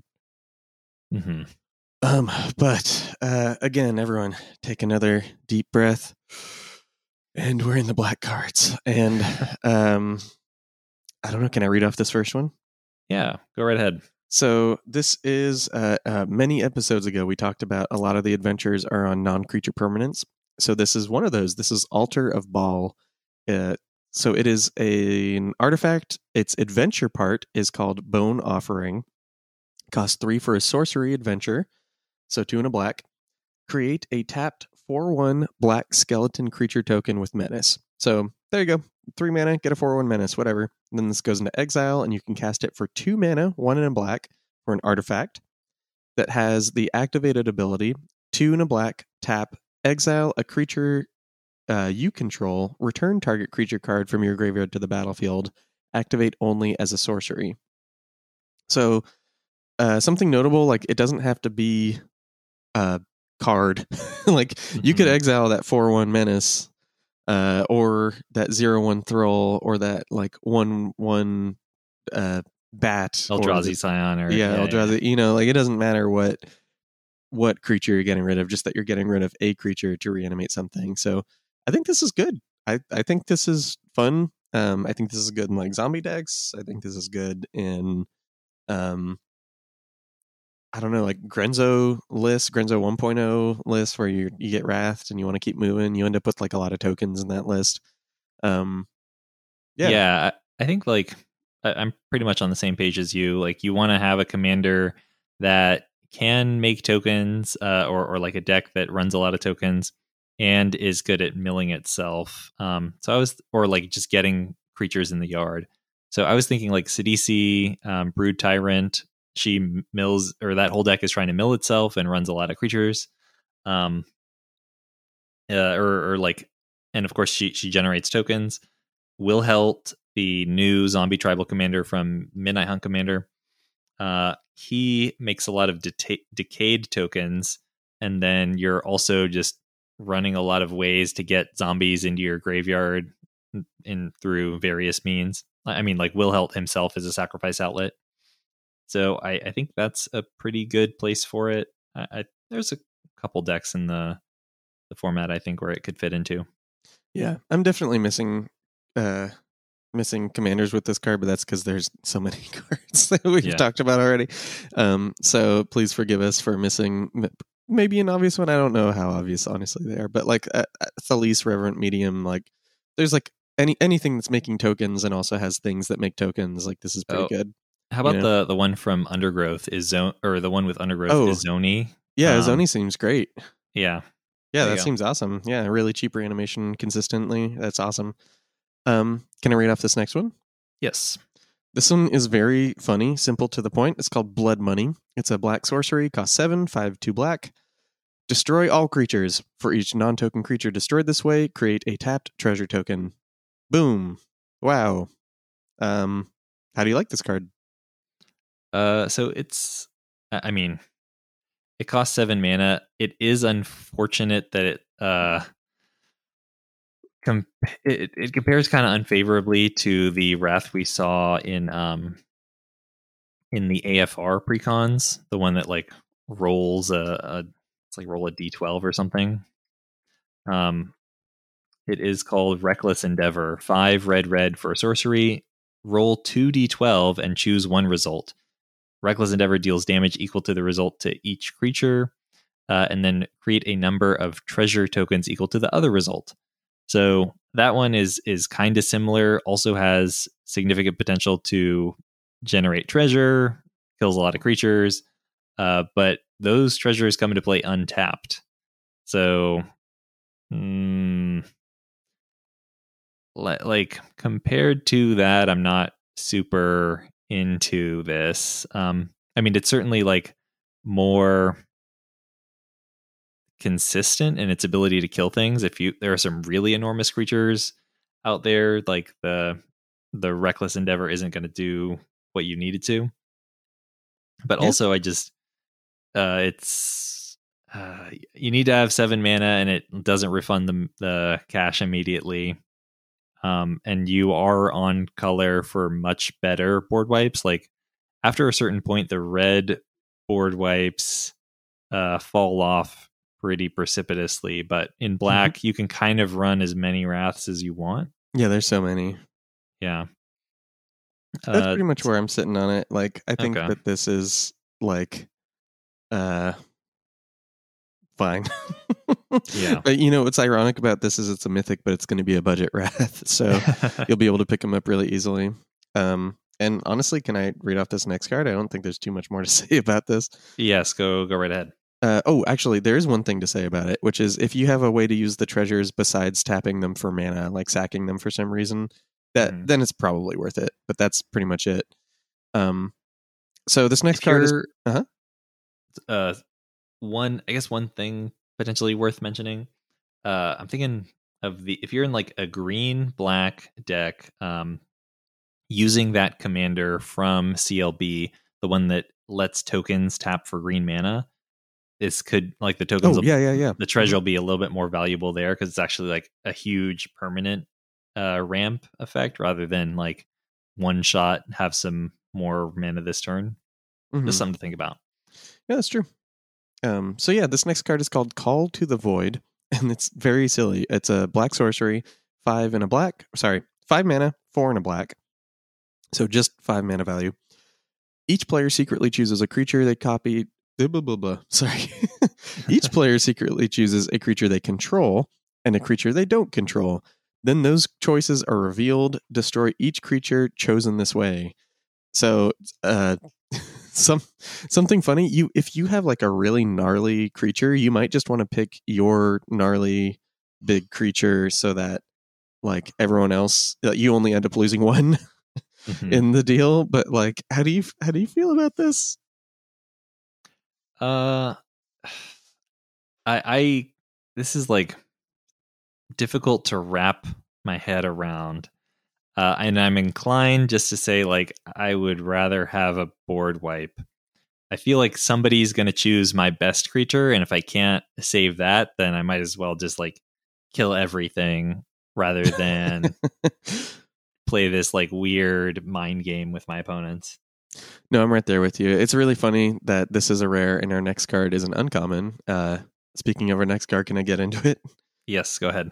Yeah, this is Cloud Kill. So this is a sorcery, cost six mana, four black, black. All creatures get minus X, minus X until end of turn, where X is the greatest mana value of a commander you own on the battlefield or in the command zone. Um, this actually is great. I wish this cost five, Mhm. but I think I'm okay with it at six. I like it would be perfect at five, but you know, I'll, I'll guess I'm taking what they're giving me. So I I am pretty much in the same place as you. I actually wouldn't run it. Um but I really really I would if it cost 5.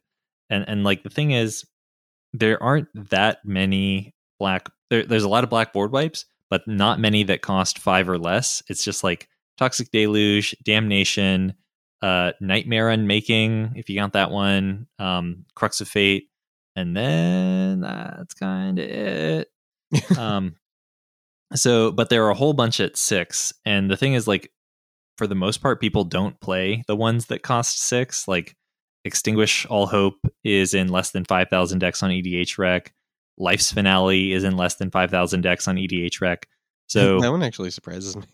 I know. Uh, well, Deadly Tempest uh, somehow is is actually doing pretty well in terms of adoption. But general Mhm. rule, if it costs more than five and is a Black Wrath, it's probably not going to go see a huge amount of play. Um, so yeah, so so like I like that they've been printing these rewards for high value commanders, but the thing is, for it to be a compelling reward, it has to be better than like the majority of those effects that you typically see that can go in any deck. And Cloud Kill is not better than like the many, many six mana Black Wraths. So why would I choose to why would I like restrict myself to running a an expensive commander to run this card? Like this is not a reason to, to run an expensive commander. Yeah, no, that's another reason why I wish it cost five. Is like if I'm running like a seven or eight drop commander in black, like I want to live to cast it. So I, I've been not super into these cards that like reward you for having an expensive commander by being an expensive card themselves. Yeah, it's like I'm not blows. going to I'm not going if yeah, I, I I'm with you. Yeah, I'll, I'll yep. say that. yeah. We'll we'll get another one this episode, but um, so this one is uh, this next card is called Eldritch Pact, um, and it, this is a translation at this point, so I apologize uh, if this is not what it ends up being called. But it is a seven mana black sorcery, six and a black, very splashable. Um, target player draws X cards, loses X life, where X is the number of cards in their graveyard. So if you're self milling, um, if you just have a bunch of cards in your graveyard, if you have something to do with your graveyard, this is probably really good and it might kill you so watch out Uh, yeah, it's an interesting card. Um, it's it could potentially draw you more cards than like a Peer into the Abyss if Mhm. you've been milling yourself for large numbers. But of course, Peer into the Abyss doesn't really have any precondition. Um, it's I mean, yeah, you can probably figure out where it's going to be good. if Mhm. you're r- running a deck that's really good at milling people, maybe consider it as a, a way to to clinch the victory. Yep, yep. Um, I I think this is cool. I I just like tools like this. I know this is seven mana, but like the fact that it could just kill somebody is pretty funny to me. So Mhm. um, very into it. Uh, so this next one is really interesting. This is Ghastly Death Tyrant. It's a six-five Beholder skeleton for six mana, four black black. So Ghastly Death Tyrant says when it enters the battlefield, choose one Disintegration Ray, destroy target enchantment and opponent controls. You lose life equal to its mana value, or Death Ray, creatures you control gain Death Touch until end of turn. Um, so I, I think I said that, right. but Yeah. this is um they they had another beholder that was like a skeleton beholder that was a common in Forgotten Realms that was this but worse. And Yeah. they didn't juice it enough. Like this is still seems not good. I, I would say like I, I totally agree. This is an awful rate. It's embarrassing. Blah blah. blah all the all the bad things you want to say about it. But like if you're playing like mono black and you have very close to zero options for dealing with enchantments, like okay, you've got your your one copy of Feed the Swarm and and maybe you've got like a meteor golem, but like beyond that, what do you have really? Um, so so and so like you're you're in that situation and you've got a way to cheat the cost on this because like you're not going to pay six mana for this effect. But if you've got like a chainer and you can, you know, discard it to get it in your graveyard, or you or, or sorry, a chainer 1.0, um, the the mono black chainer, and you can discard to this to get it in your graveyard or bury it alive for it or something, you might not be totally against it as like a potential toolbox target or just I, don't know. I, th- I think there is a situation in which you would play this card. It just looks very bad. no, I mean I I believe you. I don't have any deck that is really looking to play this. Um, but you're right. Mono black doesn't have the best options, and it's a beholder. So one day there'll be enough of them to make some kind of tribal Yeah. something. They're Um, gonna batch it with eyes. Yeah, I hope so. Honestly, get get us there a little bit sooner. Um, so this next card, are you okay if I read it off? Yeah, go for it.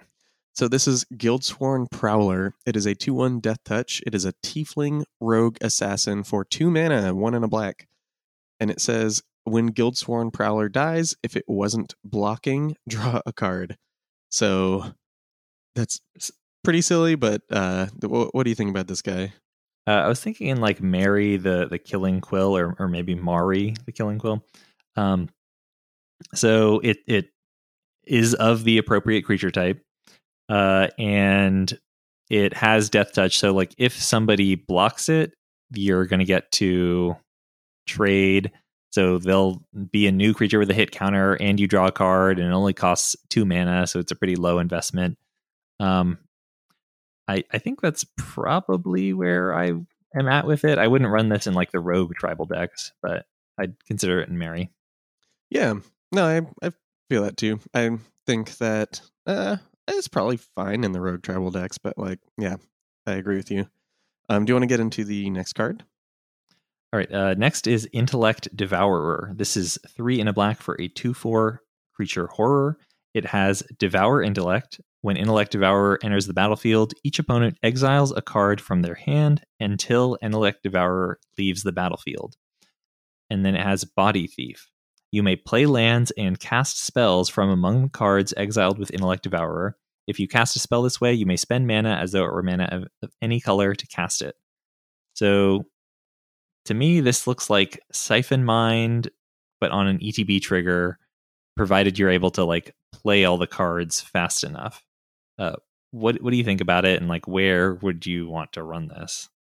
No, I, I pretty much agree with that. So I think any um deck where you can like flicker or animate things like at a good rate, this is really good. Um like they put a lot of effects like this in this format for like Tasha to support like the cast opponent spells things. Um so I would probably play this in Tasha. Um the fact that uh like if you can somehow use the cards and then flicker this like is this super it's a weird draw engine and you want to be able to get all the cards out from exile because you don't want to like give them back because then they'll just give you the same card again. So I think it's it's like really strict in how you use it, but I think it's pretty strong and there are certain commanders that are really going to like this. We're getting some horror tribal in this uh next commander decks that we're going to talk about soon. Nudge, nudge, wink, wink. But uh, there's also cards now that really like this. Do you want to mention the elephant in the room with this guy? yeah, yeah. It is. Uh, it seems great for Prosper. It's just you instantly get three things to to cast, and uh, it's pretty pretty good rate. So I, I like this card a lot. Yeah. Um. So I guess moving on. This next card is Pact Weapon. Is really really cool. It's a uh, an artifact equipment in black, three in a black to play. So four MV. It says as long as Pact Weapon is attached to a creature, you don't lose the game for having zero or less life. Whenever a equipped creature deals, uh, sorry, whenever equipped creature attacks, draw a card and reveal it. The creature gets plus X plus X until end of turn, and you lose X life, where X is that card's mana value. So you kind of bob yourself. And the equip cost, discard a card. So I think this is cool. I think this is uh, really good. It's interesting to have another um, pseudo lich effect in black, but like a good one that I want to run, mm-hmm. as opposed to um, something else. Like you put this on like a hexproof creature, and you're pretty set for most of the game. So, um, yeah, how do you feel about this? Uh, it's neat. I mean, I like um, I like equipment that have low equip costs. Um, it's a discard outlet. That's pretty cool. It draws you cards over time, like that. Um, I don't care so much about the like you don't lose the game because it's such a fragile one that like I yeah. I really would not want to count on that to keep me alive for very long. Um no, I think it's it's like a way to make it mythic, you know? Like you could yeah. have had this card without that text and it could have been like a rare or something. Mm-hmm. Um, but you put that on it, and now it's spicy and mythic flavored. So um, I agree with you. It's not adding a super a lot to like the evaluation of this card, but like the the trigger is really good. Like hitting really hard. It's it's funny because there's like you could just bob like put this in a value deck. You're like Tymna X deck and like attack and draw like a two drop, and Tymna's a four four now or something. Or you could like go big and like Scion of Draco like here's like 12 like plus x plus x because i don't care about my life and i draw you know like i like that it gives you the option like there's that whole range to play around with um i think that's pretty cool. So i i'm i think this is fun. I don't think this is a staple but i think there are decks that are going to want to play this already. Yeah are there any i'm trying to think if there's any like black commanders that like when they attack or when they deal combat damage, you get to reanimate something. Like I'm, I'm just wondering, like, is there a deck that is already d- looking for for discard outlets? Um, that would be and planning to attack is kind of what I'm thinking. Um, let's see. Um, I don't know if there's anything that triggers off of like how much damage it does, but I mean there are a lot of black commanders that want to hit um, it's really good in Jury actually because Jury gets huge and then it just blows up. Mm. So that's that's something. Um, if you give Jury lifelink, you get it all back. Um, I guess there's like Alesha. Like this sets up your Alesha reanimation. Mm-hmm. Yeah, if you have a uh, yeah the Alesha reanimation, if you have like anything with lifelink too, like it doesn't matter. Mm-hmm. You know, like the hit doesn't. You're just going to gain that life back. So that's also something to note if you're playing like in a some kind of Snapdax or like Piru the Volatile or something. Yeah. Oh, there's also uh Drana the Last Blood Chief, so Drana 3.0, I guess. yeah. um she also reanimates things from a graveyard uh, when she attacks. Uh oh, here we go. Uh Greasefang, perhaps? Yeah, Greasefang's pretty good. Okay. Yeah, all right. Fun. There's there's some things going on. Yeah. So yeah, there's there's an interesting uh bunch commanders. I, I knew that there were some things um, but yeah, yeah, all right, all right. We're feeling it. We're finding it. Um, can I read off this next commander? Or I guess it's not a commander. Can I read off this next card? Yes. So this is Ravenloft Adventurer. This is uh well, it, it's a human rogue assassin, so a lot of a lot of types there. It's a three four for four mana, three in a black, so four mana total. Uh, when it enters the battlefield, you take the initiative. If a creature an opponent controls would die, instead exile it and put a hit counter on it. And whenever uh, Ravenloft Adventurer attacks, you've and you completed a dungeon, defending player loses one life for each card they own in exile with a hit counter on it. So it's kind of just like graveyard hosing, uh, like death trigger hosing, uh, but like in a very particular way. And they made it in such a way that it works very well with the commander we got literally like a month ago or whatever. um, so do you want to get into that? Yeah, so this looks like a card for Mari. Like she also um, wants your opponent's creatures to have hit counter, or like wants your opponent to have creatures in exile with hit counters on them. Um, and she puts them so like regardless of which one you play first, it's going to help the other. If you play Mari first, she'll put things in exile with hit counters on them so that Ravenloft Adventure can make them lose more life. Um, and if this comes out first, it'll just make sure that things go into exile with hit counters so that Mari can then pull them out and get your treasure in your card. Um, so that that seems like a good place for it. I like that um, they're, they're it seems like they're being very considerate of Mari with these like lengthy type lines. Both there are only uh, two assassins in Commander Legends Baldur, Battle for Baldur's Gate, and both of them also have the rogue type. So they it, it, seems like they are trying to make assassins be more backwards compatible with like rogue tribal effects, um, which is kind of neat. Yeah, no, I, I actually really like that. Um, and I, I think this is like fine as a card too. Like Graveyard Hate ends up being, it's always. I mean, I'm the one of the local necromancers, so I'm always begrudgingly like, oh, I guess Graveyard Hate's okay.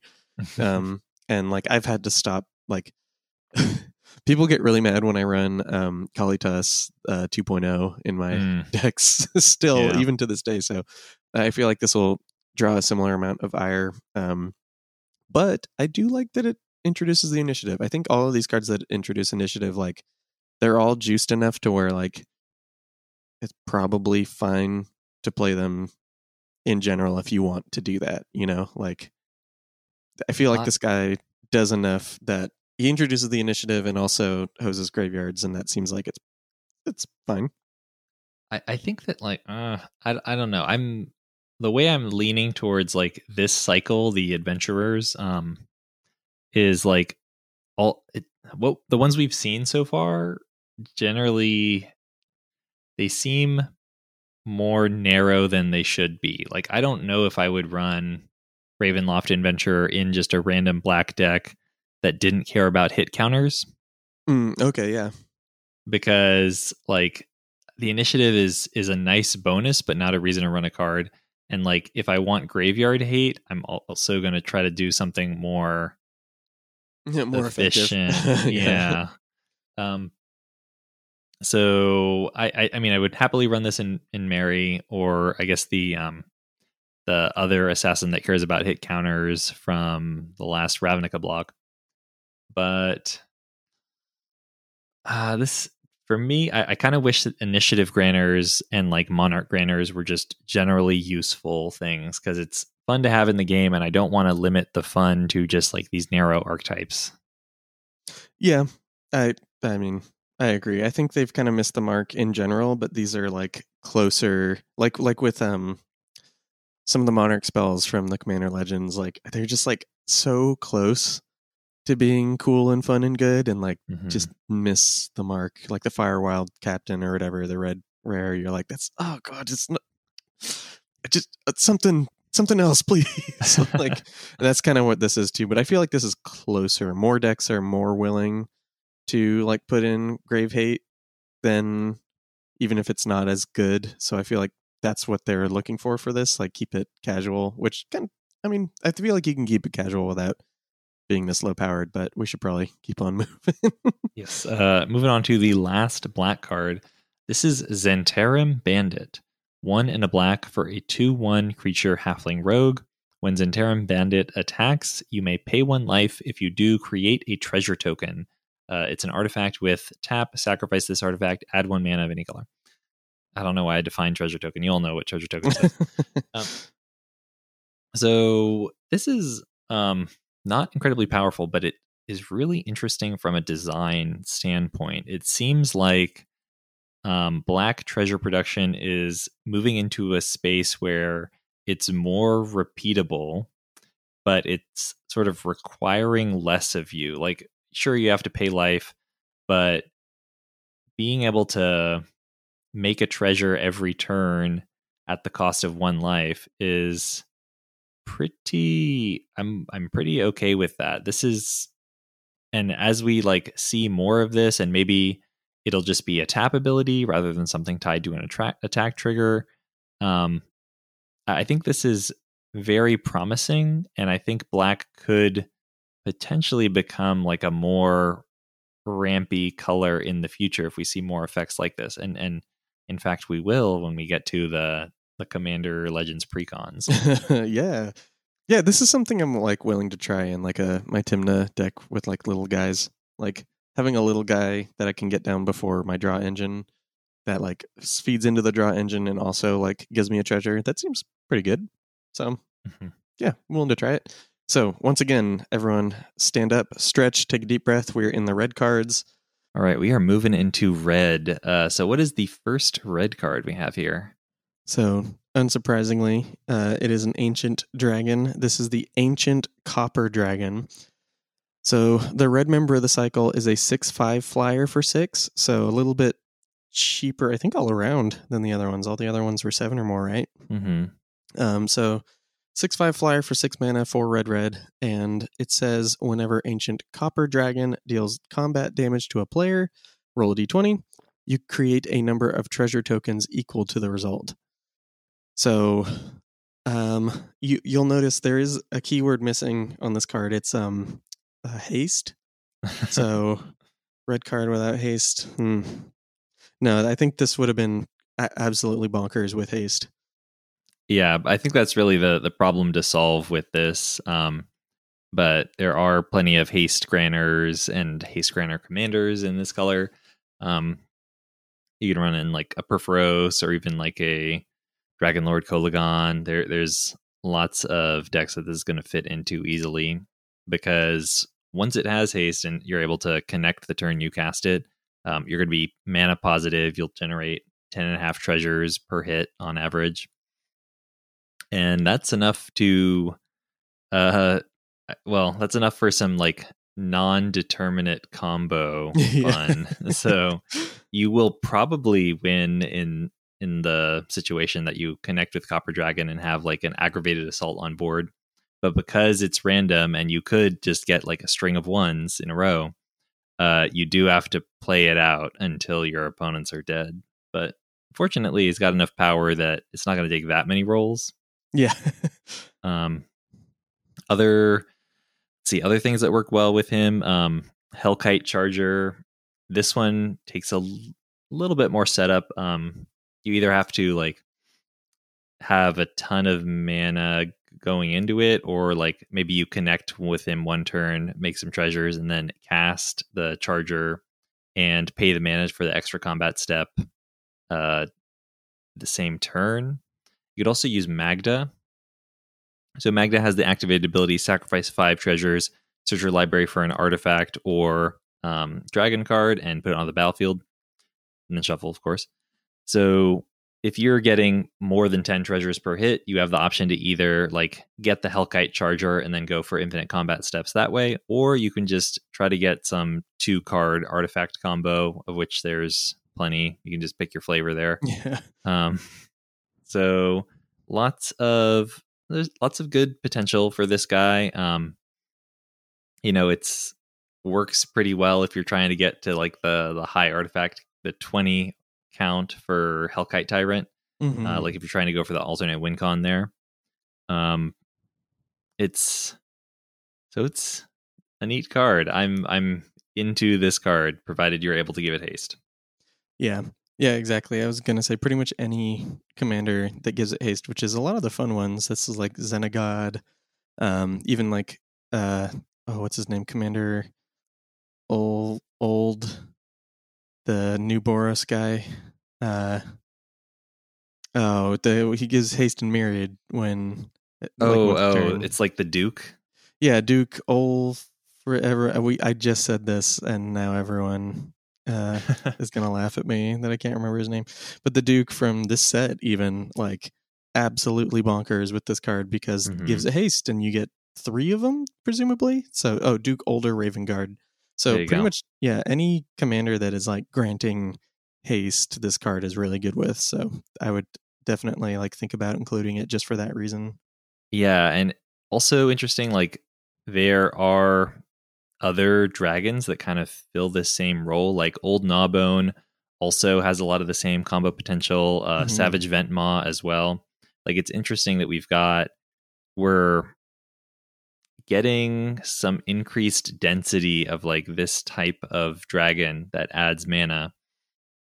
And maybe if we get a couple more in this zone, then you can just like really easily slot these combos into your deck. Um, I don't know. I, I just think we're approaching like a critical mass of mana generating dragons. And once you have enough of those, you can just toss in the combo pieces. And like when you see the combo piece, you will probably have the the other part once there's like a critical mass. Or or it could go the other direction as well. Like um if you get a critical mass of, of either half of the combo, like the the extra combat effect or the mana generation, then it just becomes kind of free to put the other part of the combo in your deck. So Yeah. something to watch out for. Yeah, not. Uh, I would honestly say not a very long timeline before we hit that point. So, um, can I read off this next card? Yes. So this next one is part of a cycle, but this one in particular is notable because of its colors or color. Uh, nudge, nudge. This is the Carnelian Orb of Dragonkind. So there are these orbs of Dragonkind that like do crazy stuff with dragons in D and D and D and D lore, and we got a cycle of them, um, or a semi-cycle of them. I'm pretty sure. I don't think they're in every color in the set, but I can be fact checked They're they're only in Temur. The, the dragons are concentrated in Temur in this set. Yeah, so there's the three of those orbs. So this one, Carnelian Orb of Dragonkind, is two and a red for an artifact. Um, it says tap add red. If that mana is spent on a dragon creature spell, it gains haste until end of turn. So can you imagine where this card is good? Uh, well, in the dragon decks and also with dragon commanders. So Mhm, there's mhm. lots of those with the red color identity. Um, it's good in uh, Atarka, World Render, Drakuseth, the the first Nicol Bolas, the the Legends Nicol Bolas, uh, Okagachi, Thrakkus, the new um, kind of Voltron-y green red dragon from this set. Uh, Vaevictis Asmadi the Dire, Wasitora, may, maybe even in Korvold, perhaps. Um, yeah, honestly, I a- think it's it's good. Yeah. Okay. Uh, yeah, so there's just a ton of places where this is good. I really love this effect um, because it's sort for especially for like commanders that want to be attacking. This kind of shaves two turns off of your clock because you're you're accelerating one turn and you're getting the haste if the the dragon or if like your commander didn't originally have haste. So I just love this design. I hope we see more cards like it in the future. Um, like just, uh, I really love like a lot of vanilla keywords or French vanilla keywords, and the the just granting them for free on something you want to do anyway is a super nice bonus that'll differentiate this from a lot of the other mana rocks out there. hmm No, I love. I mean, multiple people have noted this, but it's just so nice to see these three mana mana rocks like that are very specific. It like really helps the format like feel more diverse and like more fun, and you get excited when you get to play one of them. So super into this. And do you do you mind reading off this next card? Yes, uh, this is Caves of Chaos Adventurer. So three in a red for a 5 3 creature human barbarian with trample. When it enters the battlefield, you take the initiative. When Caves of Chaos Adventurer attacks, exile the top card of your library. If you've completed a dungeon, you may play that card this turn without paying its mana cost. Otherwise, you may play that card this turn. Um, so I, I really do like the initiative, so that makes me like this card a little bit more. It is a tiny bit more expensive than the average for for this type of design. Um, just because like things like prophetic flame speaker, Laelia, Stromkirk occultist, these like on hit um, or like during combat impulse draw effects, they tend to cost around three for the most part. Um, but of course, like the the initiative is a nice bonus. I I think this is worth running in a Prosper deck. It is, it does like compete with Prosper like for that four slot, um, which is a little awkward. But I still think it's a, a good card. I like bringing the initiative into more games, um, and I think that I think that it's worth playing with. I, I really um, there's still room for more like four drop repeatable um, impulse draw effects. Yeah. Um I think this is cool also just because um it ends up working with like a lot of like old cards that people liked. Like the whole Naya theme was power five or greater. So Mhm. all of a sudden like your Sicellum God Speaker is making more mana with this out. You're like Sarkhan's Unsealing and your where Ancients Tread, that kind of stuff. Um all of a sudden kind of gets helped out too. So uh, I think this could have been just like a four three trample for four, but they they did us the favor to make it slightly more backwards compatible, Mhm. uh, and I'm a fan. Uh, one last thing I want to note, and I probably should have mentioned this when we first saw the initiative in our set review. Um, but the first room of the Undercity is searching your library for a basic land and putting it into your hand. So basically, any card that takes the initiative, like or the first time you take the initiative for the game, it's kind of like a a cantrip almost. So even if you play this thing and it dies immediately before you get a chance to like attack with it and, and do the impulse draw thing, it's replaced itself with a card, which is nice. Yeah, this is. I, I think that really differentiates it from the other ones too. Is even though you're like slightly below rate, like you're still getting kind of more than the other adventurers in the cycle. Mhm. So that's pretty good. Can I read off this next guy? Yep.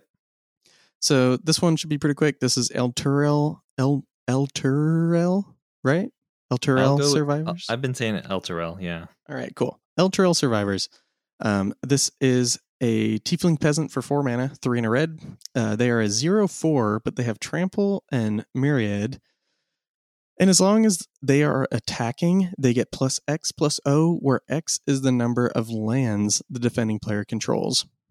Um, so I mean, the only thing I could really think of that like breaks this is like you it is Alesha compliant, but you don't get the myriad trigger the first time. hmm And the other thing I was thinking, but I I actually don't know, and maybe you know, is like if you populate the tokens, like in Ghired or something like that, do you get to keep them, or do they go away like the rest of them? Uh, I believe they, I believe they stick around, and my reason for thinking that is like the the text of Myriad. It's like the Myriad ability that exiles the tokens, but I think it only exiles the tokens created by that ability. So I'm I'm leaning towards the populated ones stick around. More of a fan of this card then. I would put in Ghired probably. It's pretty good. Um, pretty good token to populate. Uh, just Mhm. kind of gets better as the game scales. So like, if you want a beater that keeps on beating everybody, that's not not many better. You know, I mean, like there's definitely like big things, but for four mana, that can be a lot of power. So it also works with like fling. You can attack and fling it and whatever, depending on how late the game has gotten in your meta. So it's an interesting card. I think it's kind of cool. Yeah, it seems like it's um I mean, it certainly scales with like the length of your game and how much combat damage matters. If you're in a more battle cruisery format where people are reliably getting like, you know, 10, 12 lands on the field, then it certainly has like quite a a ratio of like power across all the tokens to the cost. hmm So yeah, I guess with that, do you want to keep on moving? Yes. Uh, so Ingenious Artillerist is two in a red for a 3 1 creature human artificer. Whenever one or more artifacts enter the battlefield under your control, Ingenious Artillerist deals that much damage to each opponent. And this is uh, one of those easy cards to review. It looks a lot like a Reckless Fire Weaver. Um, so Reckless Fire Weaver is essentially the same thing, uh, except it costs two mana, and that's in 19,000 decks on EDH Rec. So a lot of the if you're running a reckless fire weaver perhaps you have a lot of treasure token generation or or artifact creature token generation then ingenious artillerist is probably going to work for you as well. Yeah i really don't have much to add other than like they templated this different. You know like used to be like reckless fire weaver is like whenever an artifact enters the battlefield under your control this is like one or more and then count them. Mm-hmm. so not exactly sure why. Maybe it's so that like the card interacts more favorably with like the things that uh like absorb one, you know. I think the idea might be that um it's less it's unlikely to clutter things up with triggers like they are going to do some sort of Oh. limited uh Baldur's Gate release on Arena and Oh, I didn't know that. Yeah, so if this is one of the cards they're planning on porting over, like having fewer triggers when you make a bunch of treasures or whatever is Yeah, much better. yeah. That's really funny. I didn't know that, and that will temper my uh, view of some of these cards moving forward. Where it's like that looks like a digital card. Um, so this next one is called Inspired Tinkering. I really like this one. It is a red sorcery. It costs four and a red, uh, and it says exile the top three cards of your library until the end of your next turn. You may play those cards and create three treasure tokens. So, So yeah. yeah, this is a neat one. Uh, I'll I'll really quickly mention the places where it's insane, and then we can talk more about some like just generally where it might be good. So in Vadrik and Mizzix, like the is it spell cost reduction commanders, it's just insane. Like this has the potential to net you mana while drawing you three cards, which starts to sound a bit like a Jeska's will. like Mhm. uh it, it seems very very good in those decks and then it, it's of course good in prosper um both because like it you know gives you the opportunity to impulse draw but also like prosper has other treasure synergies like you're going to run xorn in your prosper deck you might run like grim hireling in your prosper deck so just making treasures is more than just like refunding the mana of the spell. It's also potentially like another uh another axis for building around. But uh let's talk a little bit about like in general. So like in maybe like a slow mono red deck do you think you would run this card? The um places where it's best are like when you can cast it for cheaper. The fact that it has four generic mana is like huge in that regard. Because Mhm. like if you're already running a deck with like Jace's Sanctum and um the uh, Goblin, I'm blanking on the name, like stuff like that, that's making your instants and sorceries cheaper. Like th- this is already going to be a lot better for you. Um, and I think like in a slow dirtily deck or a deck with like artifact synergies or something like that, I would I would totally play inspired tinkering. Like it's, it's not like you can't one to one it with like a harmonize or something like that, but it's like pretty close. And in the cases where it's going to do work for you, it's going to be like much better than harmonize. Um, so yeah, I, I like this card. I think it's really cool. I think it's like not there's like a line as you approach the line, it gets better and better and if you pass the line it like gets exponentially better for your deck but like getting to that line is the hard part hmm I, I will say that like you know ignite the future looks a lot like this card. Ignite the future is three in a red for sorcery uh you know impulse draw three and then until the end of your next turn you can play those cards um with flashback for eight and then you can if you flash it back you do the same thing but you can cast them without paying their mana cost. So uh ignite the future is in over 12000 decks on edh rec and if you like ignore the flashback half, this card just seems way better. It's the same thing, but um, you know the you have this like yeah you have this like higher initial investment, but you're refunding and like the net cost is only two mana for this effect. Mhm. Um, it, it seems really good. Um, I am probably going to pick up a couple copies just because I like dirty red decks, and I think is going to be good in those types of lists. Yeah, absolutely. Um, so, do you mind if I get into this next guy? Sure. This one is very funny. It's Insufferable Balladeer. This is a dwarf bard for two mana, one and a red. They are a 2 1, and they have a flavor text ability, Vicious Mockery. When Insufferable Balladeer enters the battlefield, target creature an opponent controls can't block this turn, goad it. So it's a little goad card, but notably, it's also a dwarf. Um, so we know where dwarves go, especially ones that want to tap, especially ones that make it easy to get in To get there. in, you yeah. know, there's a few things going here. I yeah, played in think- Magda. Yeah. Yeah, yeah. Uh, so I, th- I think Magda is like, um, there aren't that many awesome dwarves in a mono red color identity, and so even though this is like a draft common, this still beats out a lot of dwarves in Magic's history, and so I Yeah, think this absolutely. earns a place in the deck. Yeah. Um, but I think we can move on to the next card. Yeah. Yeah. Do you want me to read it real quick? Sure. So this is Pack Attack. So this is a red instant, costs two and a red. Uh, it says attacking creatures get plus X plus O until end of turn, where X is the number of players being attacked. Mm, you know, wouldn't be very notable, except it also says draw a card. Uh, this is a common, but do you want to get into this? This is pretty cool. Yeah. Uh, so this is, I mean, it's not a crater Craterhoof Behemoth. It's not going to end the game, but the amount of damage it offers for three mana on a cantrip is pretty remarkable, I think. Um, you know, if you just are playing like a Krenko deck or a Zeta deck that gets a lot of guys on the board, um, you know, you could realistically be turning like six guys sideways and giving them all plus three plus O off of a single card. Like this this card could represent 18 plus damage without a lot of difficulty. And that's significant for a three mana cantrip.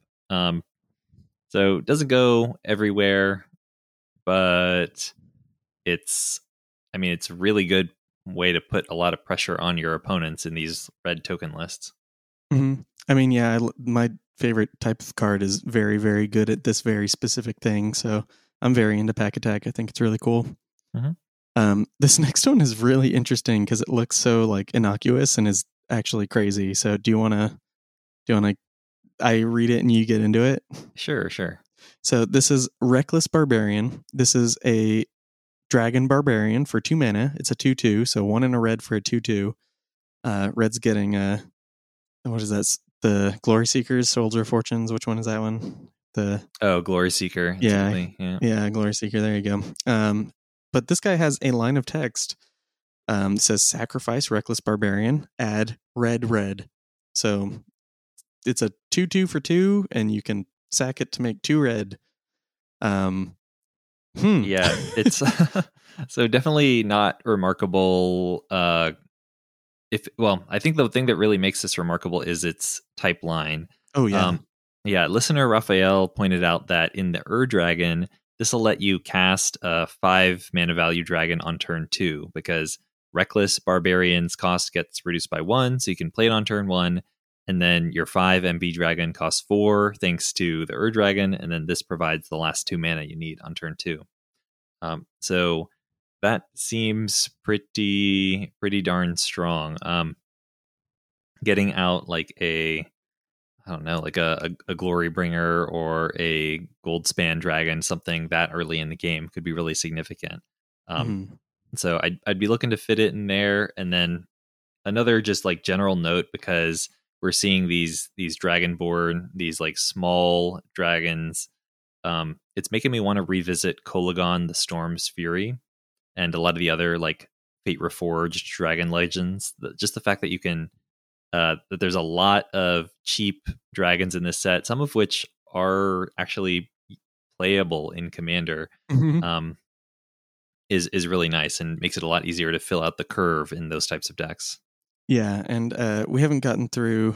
Um, well, I don't know. I think even like fairy dragons cards that make fairy dragons also kind of add to that if they're in the right colors too, because all of a sudden you can kind of get uh, like mostly it's like the blue cards. There's we talked about ancient white dragon stuff like that, but again, it's like you're getting dragons earlier than like turn five, six, something like that. So you can actually like get some bodies that are relevant to your game plan on the board and then cast your commander and like do the the thing you're trying to do. So yeah, I think it is really interesting to get all these dragonborn. I I think I I can't remember if I mentioned this when we were doing the AFR set review, but I do remember talking to people about it that like getting all the dragonborns is pretty cool. But maybe we Mhm. talked about it on air. I can't remember. Listeners might remember. uh, all right, well, let's move on to the next card. This is Storm King's Thunder. It is X red, red, red for an instant. When you cast your next instant or sorcery spell this turn, copy that spell X times. You may choose new targets for the copies. Uh, so, where do you think this is going to fit into the format?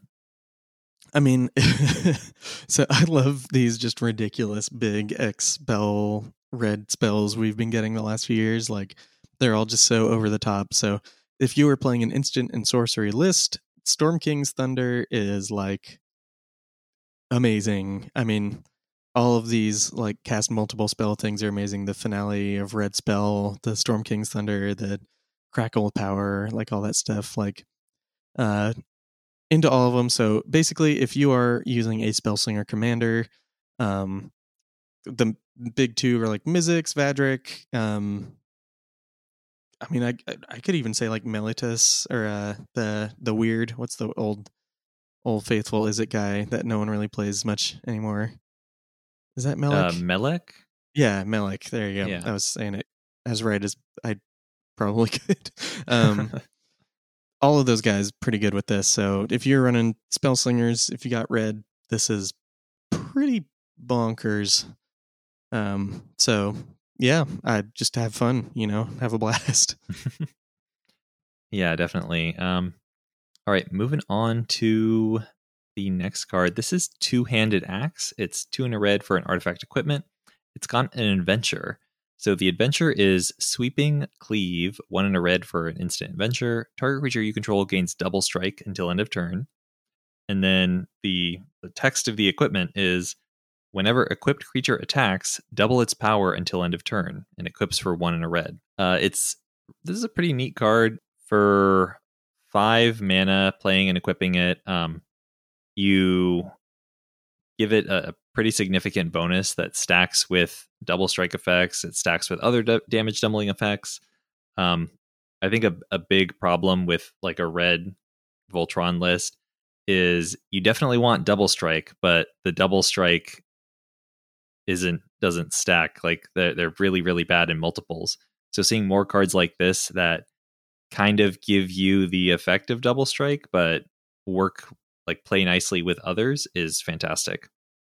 Yeah, absolutely. I don't really have much to say. I really like this card. I think this is like how I would like to see effects like this in the future, especially because the equipment part of it isn't just giving it double strike. The equipment part of it is like more techy than Mhm. that. So I'm very into that, very excited. Um, can I read off this next one? I'm actually really excited about this card. Sure. Um, so this next card is Wand of Wonder. This is a red artifact. It costs three and a red, uh, and it has a just a doozy of an activated ability. It's four tap, roll a d20. Each opponent exiles cards from the top of their library until they exile an instant or sorcery card, then shuffle the rest into their library. You may cast up to X instant and sorcery spells from among cards exiled this way without paying their mana costs. Uh, and if you roll a 1 through 9, X is 1. If you roll a 10 through 19, X is 2. And if you roll a 20, X is 3. Um, so you noted, you actually made this note, but I have the experience with the card. Chaos Wand has, uh, it sees a decent amount of play for being like a clunky, silly, um, like artifact. It's, uh, I think four to play, five to use, colorless artifact. Oh, that- it's, it's less. It's actually uh, three to play, four to use. Oh, cool. Awesome. I remembered it worse and I've been playing with it. Um, so basically what it does is target you target a player, you target an opponent in particular, and you just kind of flip from the top of their deck until you hit an instant or sorcery and you get to cast that spell. So it has some funny play patterns. You want to use it like in the middle of combat or like as someone casts a spell in case you hit a counter spell. Um, like funny stuff like that because the timing restrictions doesn't apply. Um, and this is kind of just better. like like this is this is uh chaos wand but like on steroids like you're you're getting a lot more out of it it and it like has these weird axes where like it interacts with like spells in exile but like a lot of spells in exile um it has an activated ability so like i'm definitely going to play it in my Kurkesh list um yeah do you want to kind of keep on moving on the the tech train Sure, yeah. So um, Prosper is another possibility because uh, you're casting a bunch of spells from exile that could you could potentially get multiple treasure off of each of one of these activations. Um, if you're running either a deck with uh, Zeta or not Zeta, Zirda as your companion or Zirda as your commander, then this is another card that interacts well with that. Like paying four to cast and four to activate is I mean, it's a significant amount of mana, but if you can uh, reduce like those those ongoing costs with Zirda, that would be. I mean, that certainly adds a lot to the card's playability. Mm-hmm. No, definitely, and like the fact that like you're exiling and get to pick from like three cards is so much better too. Like Chaos Wand is like fine. You're like, oh, oh well, rampant growth or whatever. But like the fact that now you're like, oh, rampant growth, or like, mm, or I could Chaos Warp that thing, or like, or I could get an extra turn, like, and you didn't have to target the person in particular. Like that's so much better. Yeah, the fact that it's it's so much less likely to whiff is a huge draw for this card like I have seen chaos warps just like, oh, I flip into artifact destruction and there's no targets except yeah. my own chaos wand. mm-hmm. Um, yeah, so definitely love the the opportunity for choice that's been that we get with this card. Yeah, super cool. Um, speaking of choice, uh, you get a new choice with red removal with this next card. Um, this is Wild Magic Surge. And this is also crazy. It's kind of like just a brick of text. It's an instant. It costs red, red, so mana value two. It says destroy target permanent and opponent controls. Its controller reveals cards from the top of their library until they reveal a permanent card that shares a type with the one destroyed. They put that card onto the battlefield and the rest onto the bottom of their library in a random order. So, uh, yeah, what do you think about Wild Magic Surge? Uh, I think this is the most important red card in the set. Uh, I think it's an instant staple. Um, it's an out to a huge variety of problems. Whatever you flip into is probably going to be much less threatening than whatever you targeted. Um, and I would just happily run this in every deck I'm running Chaos Warp in. Uh, this is fantastic card for red. Mm-hmm. Yeah, I don't really have much more to add. I'm just gonna run it I'm gonna be happy. Uh, like your pillow fort friend has a sphere of safety out, and you're like, okay, time to attack you. Like, kind of doesn't matter what they hit, like, because they're gonna hit another enchantment. Like, now the sphere of safety is gone, and even if it's just like a ghostly prison or something, like that's so much better for you you know yeah. like like you you can always target the thing that is causing you the most grief and it's probably going to be as long as you're playing smart it's going to be like better for you in the end. So yeah just i i love this thing. I think it's it's a great way to do this. Yeah it is interesting that it does give you a way to deal with enchantments because like that was the the greatest sin of chaos warp but Mark Rosewater came out and said that because you're it's changing into another enchantment, it's okay. Um, and I'm not going to argue with him because this card is sweet, and uh, I'm happy to run it in my red decks. Hmm. Um. So this next card is called Wrathful Red Dragon. It is a five-five flying dragon for five mana, three red red says whenever a dragon you control is dealt damage, it deals that much damage to any target that isn't a dragon. So, where would you play this card? uh, in the dragon decks. Um, and then also it sort of makes sense in in like those decks that are running Spite Mare and Boros Reckoner. Um, it's for it's like good in those like uh you know blasphemous act earthquake or i guess like rolling earthquake in this case um just those decks that are looking to cast big damage spells and then redirect it to your opponents using these these spiteful creatures I mean, I pretty much think you hit the nail on the head there. Uh, it's good in dragon decks. It's good in damage shenanigans. I've been trying to think of like a way to like make a copy of this that's not a dragon somehow and deal damage to it, but it's that gets like really convoluted really quickly. So I think we should probably just move on. yeah the i think card. there's simpler ways to accomplish that Yeah, for sure. Um, so this next card is Wyll's Reversal. Uh, so Wyll from our Choosers episode. Uh, it's an instant. It costs three, two, and a red. It says choose target spell or ability with one or more targets. Roll a d20 and add the greatest power among creatures you control. So if you get a 1 through 14, you may choose new targets for the spell or ability. So it's just a swerve. But if you get a 15 plus, you may choose new targets for that spell or ability, then copy it. You may choose new targets for the copy. So if you have a big boy sitting around and you cast Wyll's Reversal, you get a cheaper uh, Wild Ricochet for like easier mana. Uh, otherwise, it's just a swerve. So, how do you feel about this? Uh, so I don't really run swerve and uh, well, and I also like don't really run wild ricochet, and I don't know if like a twenty five percent chance of being a three mana wild ricochet is really gonna make me want to run this card. Um, so I'm not super crazy about it. Um, how are you feeling? Uh, I'm not super crazy about it either. I like these effects. Like, I actually actively like Wild Ricochet, um, and have played it before, um, many many times. So I'll probably end up trying this just for that reason. But like, uh, Wild Ricochet is incredibly meta dependent. Like, there's a lot of decks that I have that like I've cut Wild Ricochet in just because of the playgroup that we're normally playing in. Like, doesn't have a lot of big splashy targets for it. There's not a lot of like time walks and stuff going around. Um and also like the fact that you need a big creature around to really push it over the edge, like that that's not nothing, you know. Um Mhm. so you need a five power creature to get this effect 50% of the time and yeah. So I don't know. I don't think it's a good card, but I think it's a fun card. So Yeah. yeah, uh, but we are in green now. Do you want to do you want to get to this first one again? Do you think the listeners at home can think about what this first green card might start with? The first uh, word in this green card's name. All right, we're gonna give you five seconds to guess.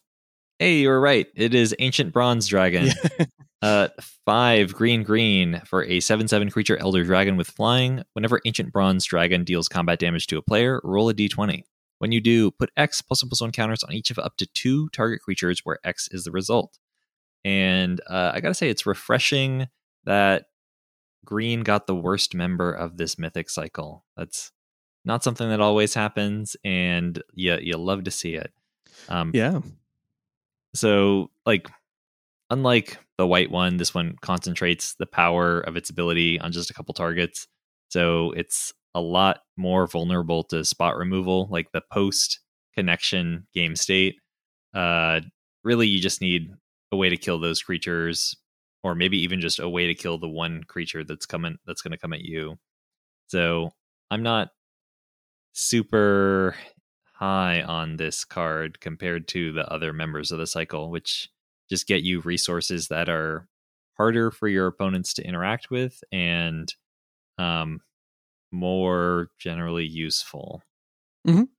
I long for the days when the green member of the dragon cycle was worse. Like for for multiple reasons. I think it's funny that like the flying green creatures are worse than the other ones typically. Like that just kind of makes sense color pie wise. Like regardless of what plane you're on, like that probably should just be the case. But also like green has gotten so many wins in the last like four five years like like a Mhm. long time, just win after win after win, or something new. Whenever they printed. Beast Whisperer, that's when it the that's when it really started yeah. rolling. Return to Return to Ravnica or whatever, Mm-hmm. 2018 or something. Maybe even 2017, because War of the Spark was the summer set that year, spring set, something like that. I can't remember. But like, yeah, it's been a while. So I love it that it's it's it's for the people who want it, and that person is not me. So uh if you don't mind keeping keeping it going, we got uh kind of the opposite end of the spectrum of green creatures here. Sure, yeah. Tell me about this one. Yeah, so this is Cloakwood Swarmkeeper. This is a 1 1 elf ranger for green, just a single green pip. And it has a flavor text ability called Gathered Swarm, which says whenever one or more tokens enter the battlefield under your control, put a plus one plus one counter on Cloakwood Swarmkeeper. So this, I mean, this gets really big, really fast in the right deck, but I don't necessarily care about like a one mana beater. I I do care about it in certain other decks. Like it gets counters like crazy. Yeah, this seems like a really efficient combo piece for Ghave, the Guru's Spores. Um, really, like Ghave has just a million cards that work well with it. So what matters at this point is how cheap they are, and this is kind of solves for or like allows you to start netting counters for just a single mana. So I think that's a good fit for this card. Otherwise, I also don't really care about it. I don't just want a big beater for one mana. Man, you don't want a one mana beater, but they're so good in modern. Um, so the next card is Explore the Underdark, and this one is um, also pretty specific in where it goes. It is a sorcery, costs five mana, four and a green. Says search your library for up to two basic land cards and or gate cards. Put them onto the battlefield tapped, then shuffle. You take the initiative. Um, So- I, yeah, I mean, you get into it because there it pretty much only goes one place, even though it has a specific line of text on it. yeah, you, I mean, you want to run this in the gate deck. There's you just want to maximize the the number of ways to get gates out of your library and closer to the Maze's End threshold. Um, but it is worth noting that like the if this is the first time you're taking the initiative, you're also getting a basic land into your hand. So it's kind of like getting two cards onto the battlefield and one into your hand that might matter if if you're just trying to go for maximum value here. Um, but yeah, this is this costs more than the explosive vegetation variants we typically see. And if you don't care about the initiative, you should probably then run one of the better variants. Yep.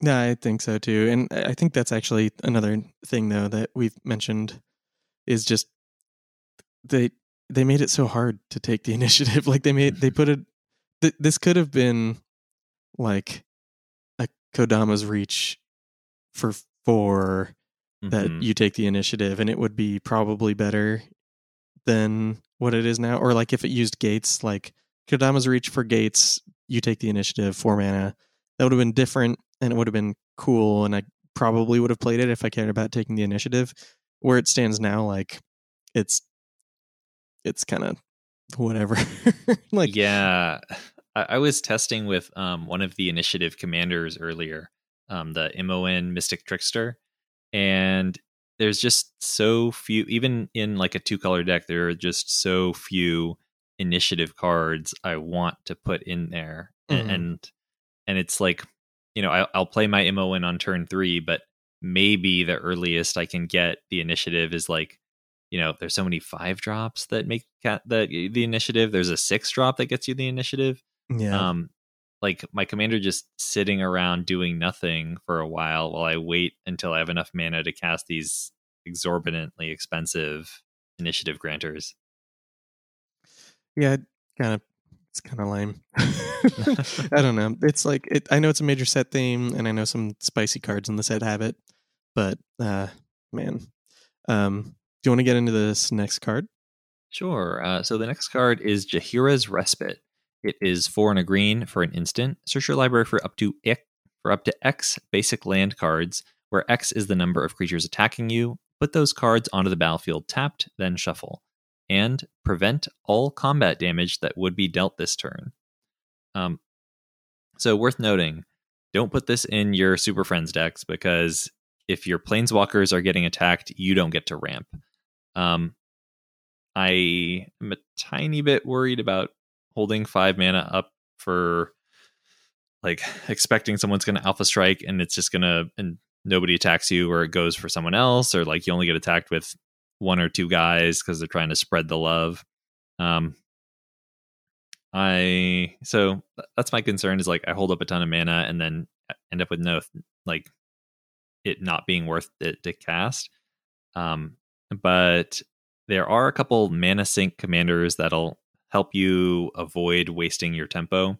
So if you're running like Yeva or Shigeki, Yisan, um, and like Max, the card that carries a or the the Stranger Things commander that cares about casting second spells. Oh yeah, I yeah. think- Yeah, yeah. So I think all of those are good commanders to run this in. But I mean, uh, fogs are very powerful in certain contexts, in like very aggro metas, and stapling a bunch of ramp onto a fog. It, it has a lot of um.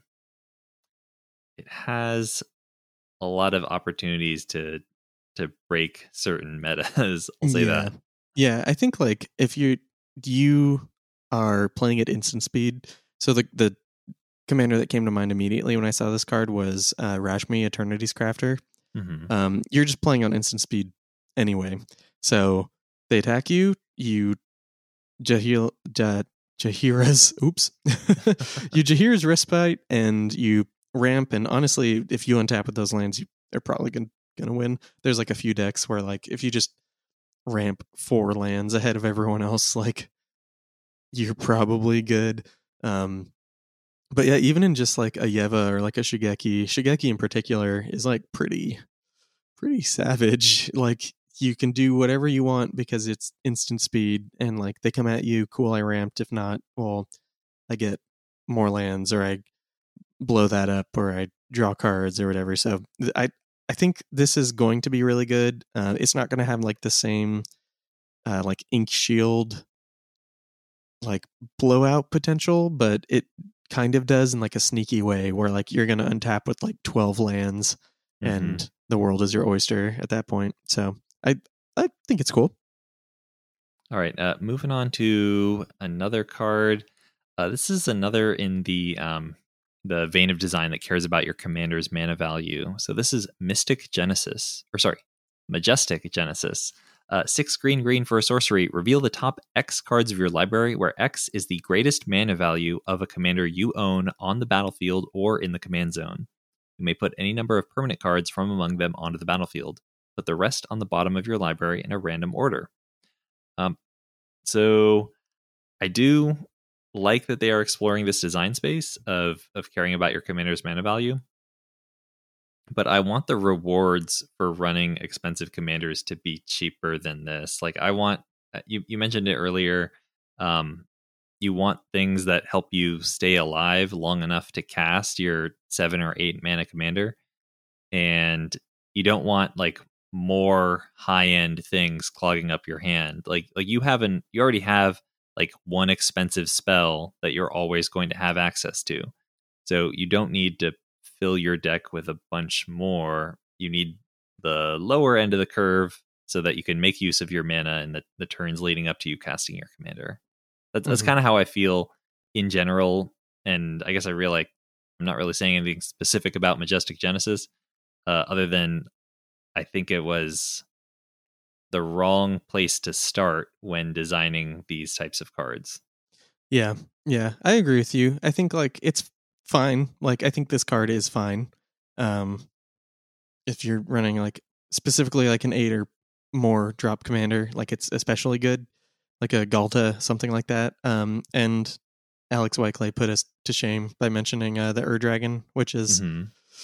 ah, so good. That's so smart and good. But um, yeah, I think I I really would have preferred something else here, like something else in green that cares about my my uh commander's cost. would have been way cooler. That I could preferably cast around like turn three or four. You know, like it doesn't have to be, give you like a big advantage or something like that, but just like something to do. You know. hmm as I as I get there. so, oh well. Uh, do you want to keep on moving? Yes. Uh, so next we have Monster Manual. This is uh, it's an artifact with an adventure. So the adventure is zoological study, two and a green for a sorcery adventure. Mill five cards, then return a creature card milled this way to your hand. And the the, the main card, the the permanent it's attached to, is Monster Manual. Three and a green for an artifact. You can pay one and a green and tap it to put a creature card from your hand onto the battlefield. So there are a couple decks in the format that are interested in like Elvish Piper, and it's worth noting that although like the activation is more expensive than Elvish Piper, this does have the benefit of like not being a creature, so it's less vulnerable and you can activate it if you've got like six mana, you can activate it the turn you cast it. Um, so I think those are some some neat advantages relative to Elvish Piper, and I think that sort of like Mayael decks, perhaps, or other decks with e- expensive beaters that are trying to cheat them into play, uh, could be interested in this card. No, I, I completely agree. I also think it's funny, like this book is going on an adventure, or the axe or dagger or whatever we've seen. Like, where where are they going? Like, what, what's going on? Um, yeah, that not not. I mean, I like that adventures on them, but like, Mhm. what, how'd they do that? I like that they're mining the names of D and D books for cards in these sets. Like we also Yes. sta- saw Storm King's Thunder. That's really neat. Uh, nice little reward for Dungeons and Dragons players. Yeah, actually, really cool. Uh, and the art on this card is phenomenal. Uh, if Mhm. you haven't seen it, it has some pretty famous monsters on it. So uh, I'll let you look it up yourself. So get out of the car and Google it. Don't don't do it while you're driving. Um, this next card is called Scaled Nurturer. It is a zero two dragon druid for two mana, one and a, one ugh, one and a green. It says tap, add green. When you spend this mana to cast a dragon creature spell, you gain two life. Um, so again, it's another like two mana mana producing dragon. So where would you put this? Uh, so I would for sure want to run this in the Ur Dragon. Like in the Ur Dragon, it's a Llanowar elf that works well with all your tribal effects. Um, I would probably consider running it in uh, Dromoka the Eternal as well. Just it's another way to fill out your curve and get Dromoka down sooner, so you can start getting your advantage a little bit faster, um, getting her attack trigger earlier, and that's I mean that's pretty much it. But that's fine. Yeah, no, I, I agree. I think this is cool. Uh, I think it's interesting that uh, I mean I know why it's for balance reasons and stuff, but just the only green tap ability is is funny to me because Hmm. I I know there are green dragons, but I don't think about green when I think about dragons. So, but we've made it to the colorless cards. So, um, I think it's basically a bunch of artifacts, and then we're gonna bring it on home. So, uh, bring it on home with some some lands in particular. So, uh, can I read off this first guy? Yeah, go for it. Yeah, this one's actually really interesting. So this is Campfire. Uh, it's a one mana artifact. It has one tap, gain two life, and it has two tap, exile Campfire. Put all commanders you own from the command zone and from your graveyard into your hand. Then shuffle your graveyard into your library. So yeah, how do you feel about this? Uh, so this is a this looks to me like a plant for Phage and Haakon, and I do love that they are continuing to support these black commanders that uh, have a lot of trouble getting out of the command zone. Boy, do they! Yeah, so that, that's really where I think this is going to be played, and, and not anywhere else. I think this is actually like pretty interesting for commanders that are like lightning rods for removal too though. Like I and I know that kind of sucks, but like I've definitely played games where uh like my Kalamax, like I'm not putting in my Kalamax, but I could see someone like you play with the same four people every week and you know they're just to come for your stuff like getting that Kalamax at 4 again is probably worth like a slot for somebody. So I, I think that it's like I think you're right. I think it's better for Phage and Haakon and probably some other commander we'll see in the future. But um, I do like that some Timmy saw this card and was like, "Oh, finally, my Earl won't cost like 12 next time or whatever. um, which I think gets st- God. All these artifacts are so funny. Do you want to get into this next one? Sure. Uh, this is Mighty Servant of Leuk-o. It is three mana for a 6 6 artifact vehicle. It has trample, ward, discard a card. And whenever Mighty Servant of Leuk-o becomes crewed for the first time each turn, if it was crewed by exactly two creatures, it gains whenever this creature deals combat damage to a player, draw two cards until end of turn. It also has crew four. So this looks like a pretty efficient vehicle. Um, like the the size is large, it has evasion, it's hard to kill, and it has the potential to draw cards. Um, so I think it could be a pretty good addition to vehicle decks. Um, I don't, mm, I don't think I would be super keen on just jamming this into random decks. But h- how do you feel? Yeah, I think like um, if I'm making tokens with two power, um, upgrading two of them into a six six trample that draws two cards when I hit is like fine, but that's only in colors that like might have a problem with that or might want the artifact synergies. So like um perhaps a, a Jor Kadeen, as I mentioned earlier, something like that, where like you turn your two mirror tokens into like more like less damage but more cards or something like that. So I I, don't, I think it's like pretty niche for the most part, but yeah, definitely vehicle decks. I just love seeing more good vehicles um, and like inventive vehicles too for the vehicles list. So the deck is really going to feel separate from like other artifact lists. Like that's pretty cool. And and just one quick note on this, um, just be aware that you can overcrew vehicles. So Mhm, even if you have like a four four on the board, you can like tap like your two two as well to crew this. So it is uh, a little easier to get exactly two creatures than than you might think. Yeah, and uh, it's each time it deals combat damage. So if you can somehow give it double strike, you can draw four a turn, which is pretty nuts. But they'll- someone's probably dead pretty quick after that, taking twelve a turn. So, um, can I read off this next one? Sure. So vehicle deck again gets a little treat with Nautiloid ship. Um, it is a five-five flying vehicle for four mana, and it says when Nautiloid ship enters the battlefield, exile target player's graveyard. Whenever a Nautiloid ship deals combat damage to a player, you may put a creature card exiled with Nautiloid ship onto the battlefield under your control, and it has crew three. So uh, again, I uh, I really like this in vehicle decks. Do you want to mention it in other places, or or I- guess let's just go deeper on Nautiloid ship first. Sure. Um, so I was thinking like, well, the the two most played vehicles in Commander are Smuggler's Copter and Cultivator's Caravan, and it's because they offer things that are generally useful and they're cheap to cast. Um, so I don't think Nautiloid ship quite meets that criteria. Uh, like you know, costs four mana and exiling target pay- player's graveyard, exiling one player's graveyard is not. Mm, It's, not- not, crazy. Yeah, it's not crazy. It's not what you like are really trying to pack into your decks. It's like a nice bonus to fit on a land. Um so I don't think this is going to be like broadly useful, but there are some places other than pure vehicle decks where I think it could be good. I was thinking like Alibou, the red white artifact creature tribal commander from um, the Lorehold precon. So she has the ability to uh, ping things down when you attack with your artifact creatures. So she can fill up graveyards with targets for the Nautiloid ship, and she also grants artifact creatures haste. So you can drop a Nautiloid ship, exile some of the things you pinged, uh, crew it, and then swing with it immediately to get that onto the battlefield onto your control. hmm No, I think that's really cool.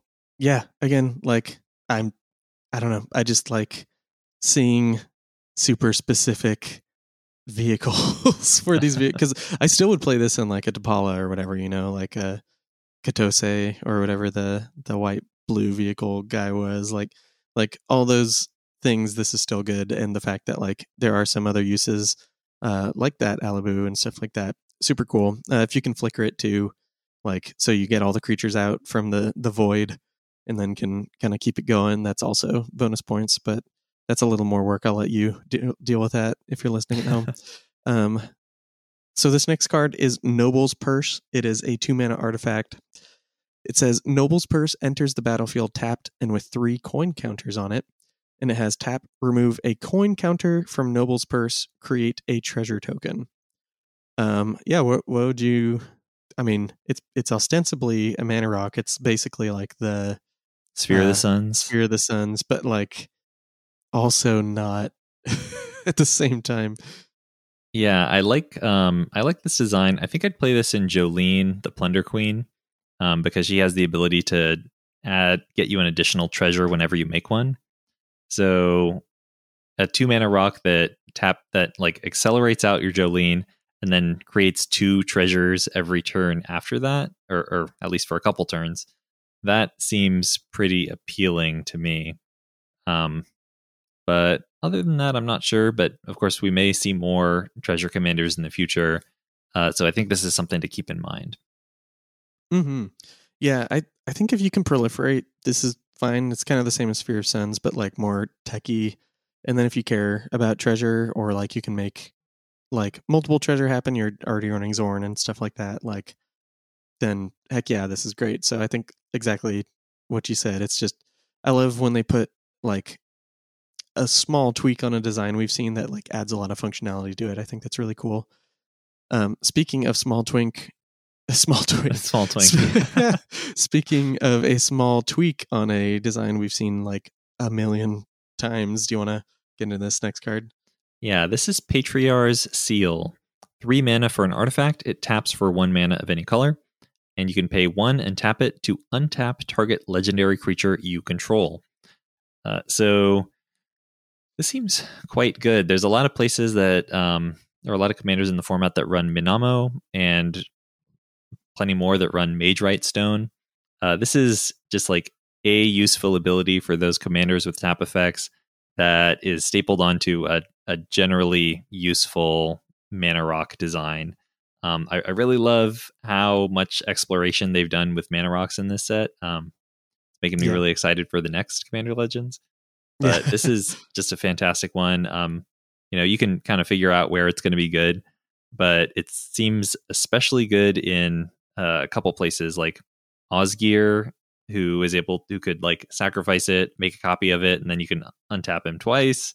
Uh, it's also really good in Oswald Fiddlebender because you can um, use it to untap Oswald and then sacrifice this to go get like a four drop. So very cool design, and I, I think it's going to be a good addition to the format. Yeah, there's a lot of decks that are like going to be really happy about this. Like I'm even thinking about putting this in like my Willow desk and stuff like that, just as like even more untaps. Um, because I realized that the Umbral mana was kind of kind of bull crap. So I'm Mhm. trying to rein it in a little bit. Anyway, Stone Speaker Crystal um, is another artifact in the set. So this is a four mana artifact that has tap, add two colorless, um, and it also has two tap, sacrifice Stone Speaker Crystal, exile any number of target players' graveyards, draw a card. So, yeah, I mean, this the glaring comparison is Hedron Archive. How do you think this compares to Hedron Archive? I would say that's interesting. I guess it depends on like how often you crack your Hedron archive. I probably crack mine less than I should, which makes Stone Speaker Crystal more appealing to me. Um, like if you get most of your value out of Hedron Archive just from the front half of like being a Sisay's ring, uh, then that's fantastic. And then you can really only then you can just plan to crack it when some graveyard is threatening to do something really heinous. Um, but if you're somebody who like like maybe in Kurkesh, for example, uh, I don't know if you crack Hedron Archive more often just to draw a million cards, in which case this is clearly inferior. But how how do you feel? Yeah, I actually crack my Hedron archive pretty often. Um, but I mean, I'm specifically running it in either like decks that kind of make a bunch of mana, and so like eventually I can cash it in, or like Kurkesh where it's draw four for three instead. Um, so I might be an outlier here in that regard, but this isn't quite enough value for me to run it in place of that. Like I could see maybe some metas you're just surrounded by necromancers and like any like every single uh like scavenger grounds you can get is probably worth it. So if if you're like in that meta where you're just hounded by graveyard decks and you also need a Hedron archive, then I, I guess maybe I would run this over that. But I, I think it's just like to taste, you know. I, I don't I don't think it's like necessarily. I don't think I can say it's better than Hedron, Hedron archive or or worse. I think it just most people would probably want Hedron archive more. Maybe I'm wrong about that. Yeah. I'd rather have two cards. I I think it's I I think like I mean certainly in the general case, Hedron Archive is better. Um, I like that they're trying to fit more graveyard hate onto just like cards that can fit into most decks. Uh, that's pretty sweet. Um, I think that like you know I was really complaining during the when we're talking about the SNC precons, um, the the New Capenna precons that the the graveyard hate in that set seemed really underpowered. It just didn't seem like it was going to be something that people would play. So I'm happy to see that in this set they're they're pushing on it a little bit more. So a nice design, even if it's not possibly not good as good as Hedron Archive in in many metas, but uh, I I am happy to see it added to the format. Yeah, exactly. Like giving people a tool for the people who need it. Like, great, excellent, love it. Um, so this next one is Vexing Puzzle Box, and I'm I'm a huge fan. You'll notice uh, these have pretty much been mana rocks the last few. This is, I think, the uh, the last mana rock that we're going to talk about today. So, Vexing Puzzle Box is an artifact. It costs three, uh, and it says whenever you roll one or more dice, put a number of charge counters on Vexing Puzzle Box equal to the result. Uh, it says tap, add one mana of any color, roll a d20. Period. That that's it. and then tap, remove hundred charge counters from Vexing Puzzle Box. Search your library for an artifact card, put that card onto the battlefield, then shuffle. So I just got to tap this five times, right? just Right. get really lucky. Yeah, right. Uh, I, I think this is. I mean, clearly this is good in the dice rolling commanders. Um, like Farideh, you've got 50-50 chance of drawing a card every time you tap this mana rock. That seems pretty good. Um, in Will, the chooser that cares about dice rolling, he can he basically um, is like a Krark's other thumb. He can help you roll multiple dice, and so you can potentially like juice your rolls and and get to those hundred charge counters a little more quickly. Um, and then also in Vrondiss, the red green face commander from the um, AFR precons, he likes it when you roll dice. Uh, I think he costs five mana too, so it's like Yeah. perfect for yeah making your curve. Um, and when you and when you roll one of more dice, you can have Vrondiss deal damage to itself, which triggers in, his enrage ability. So just really easy inclusion in that deck. Uh, Yeah. but other than that, I I don't think I would just run this in a in a random deck and like hope to eventually get 100 charge counters. Maybe if you like is there any deck that's really good at untapping artifacts a bunch of times? Um, untapping artifacts. I mean, there are artifact decks that run the untap artifact cards a lot, but I'd have to. I can't think of like the commander off the top of my head. Maybe if Does it? I, I think that like Galvanic Genius, something like that, maybe. yeah, like maybe um maybe in sort of like a less competitive build that's going for like dramatic scepter combo, um this can kind of be a win condition in that case. Like it's just a mana rock that sits around, but when you have dramatic scepter going, you can get the you, I mean, you can roll an arbitrary number of dice and then potentially activate it this multiple times and get like several artifact combo pieces. But I don't know if that's actually good enough because most of the time this is just like a Darksteel Ingot. Yeah, yeah. It's just a very fancy Darksteel Ingot. I don't know. Maybe Yeah. like I'm trying to think. Like Arcum Dagsson might run enough of them. Um, I mean, it's it's certainly a lot harder now that Paradox Engine is gone, but I guess there Yeah. is. Hmm. Dalakos maybe or like an Emry to like farmer ability and untap your artifact. I'm not sure. So so if you have a de- I made artifact decks that untap a lot of things, but it wasn't because of the c- commander in particular. Like the commander didn't necessarily factor in. So mhm. I don't know. If you have one, let us know. Um, that we're like forgetting for whatever reason. um, last artifact. Do you want to talk about this one? Yeah, I think we can actually lump this into all the lands that we're about to talk about because they're all related to Yeah. a certain land type. Um, Mhm. So we'll start off with Navigation Orb. This is three mana artifact, two tap, sacrifice Navigation Orb. Search your library for up to two basic land cards and or gate cards. Reveal those cards, put one onto the battlefield tapped and the other into your hand, then shuffle. And I I'm not going to run like this five mana Kodama's Reach in just a random deck, but I would happily run it in the gate deck. Uh, any any other words on Navigation Orb? No, that's exactly what I would say too. So Actually, well, actually, let me ask you: Would you consider it for Kirkesh? Oh. Um. Hmm. Mm, I guess I'm not. Re- well, it puts one onto the battlefield. Uh, I actually might now that you mention it. Hey, thanks. okay, right. yeah, yeah. I might. I might actually do that. That's probably worth it. It's probably better than some of the ones that just get lands like to your hand. yeah, like an armillary sphere or whatever. Yeah, yeah. Um. Okay. Well, do you want to get into some of these gates? Sure. Uh, so there are nine gates in this set because there are apparently nine gates in Baldur's Gate. Uh, we'll start with the the eponymous one, the titular card.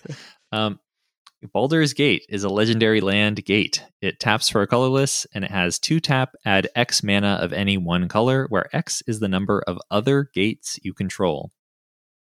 So, uh, just for your awareness, you need four other gates on the battlefield for this to net mana off of its its second ability. Um, so this is not something that's going to happen unless you're running like every single gate ramp card printed. Um, so just keep that in mind. The, I think this is just a. I mean, this is just a card for the gate deck. Um, but I I wouldn't really try to make a gate package or, or just like. Li- Like, Yeah, would we're you run get- this if you were just running them. ten gates in like your your multicolor mana base, five color Um, deck? Oh, I mean, if I was running 10 gates, I would end up playing the other spells that help that too, you know? So Yeah, that's kind of a loaded question. It's like, at what point is my deck like not a gate deck or not a, a sub theme of gates Mhm. at some point, you know? So, um, but I do think that that is a good point to make, though, is that like gates are just pretty. I mean, at this point, they're pretty good budget options, with the exception of I think Maze's End, which has ballooned in price. But hmm um, in general, gates are pretty good mana fixing and on a budget. So I I am totally fine with like someone wants to run all these five mana uh, explosive vegetations and Baldur's Gate and stuff. Like, cool, yeah, go for it. Like, I'm I'm glad you have like a pretty good reward for trying to stay in budget. That makes me happy. Mhm. Um, uh, I, I feel like we can just read off these gate cards. Like, there's not. I don't know that there's going to be much analysis we need to do. No, yeah, honestly, I think that's totally fine because the last one in particular is the the cycle. So let's let's just go through these all and then we'll we'll talk about gates. in general. Yeah. Okay. So next is Basilisk Gate. It's a land. It's a gate. It taps for a colorless and it has two tap. Target creature gets plus X plus X until end of turn, where X is the number of gates you control. Activate only as a sorcery. All right, your turn. You read off Yeah. the next gate. So the next one is Gond Gate. Uh, it is an uncommon. Uh, it says gates you control enter the battlefield untapped. Ooh, spicy. It taps for colorless and it taps for one mana of any color that a gate you control could produce. So I'm gonna I'm gonna popcorn it back to you. All right, Heap Gate. It, it taps for a colorless. It's a land. It's a gate. It also has one tap, add one mana of any color, and it has one tap, tap an untapped gate you control, create a treasure token. Yeah, All right, Pretty silly. popcorn it back to you. Yeah, so this last one is actually five of them, but they they have different names. Doesn't really matter. Uh, this one in particular is the white member of the cycle. It is Citadel Gate. Uh, it enters the battlefield tapped. When it enters the battlefield, you can choose a color other than white, and it taps for white or the chosen color. So uh, there's one for all five colors, as you can imagine. Uh, they're basically just the thriving lands with gate attached to them, and you know what? I'm fine with that. Mm-hmm. So yeah, how, gates. How do we feel? How do we like these new additions? So I guess sort of the question I want to pose, and we can both sort of throw out answers for this, is like, what is the best shell for gates? Like for a long time, um, like people were running Golos as a gate commander, but that's no longer an app an option. We have Nine Fingers Keene, but that does cut off uh, about half the gates um, from being played in your deck. Um, so what what what decks do you want to run gates in? Where are you trying to make it happen? Or when like what commanders best support it? Um, that's a great question. I think like with the advent of Baldur's Gate now, like I think it is feasible to run gates in like green in three colors and like be pretty okay with it. But like there aren't really many commanders that like are five colors and uh want them you know like like it's kind of just a thing that you can do. I mean like maybe like Esika, god of the tree or something has a gate sub theme in it like you know none of them really like lend themselves to this design and part of that is because five color has to be pretty broad um if you have no limitation on what you can do within the colors of magic then like you end up doing some pretty wacky stuff. So mm. I I don't know who the de facto gate commander is other than Nine Fingers Keene. Maybe like Garth One Eyed becomes like a gate deck because people I don't know, don't have other ideas for him or something like not quite sure what to do with them all, but like they we got them. Um I, I think honestly what it's going to come down to is like if you had or if you're willing to buy a Maze's End and the rest of your uh, lands you want to be budget, I think that's really going to define like when you run a gate package in your three plus color list because mm-hmm. nothing really screams at me. Maybe maybe there's a partner combination I'm forgetting about, but that's how I feel about it. Okay, I've got a couple. I've got like two ideas, but one of them for sure sucks. I'll tell you the bad one first. Yeah. Um, so one thing you can do, and I have seen this on Arena a little bit. Um, so you can build the first sliver as a deck with only two spells in it.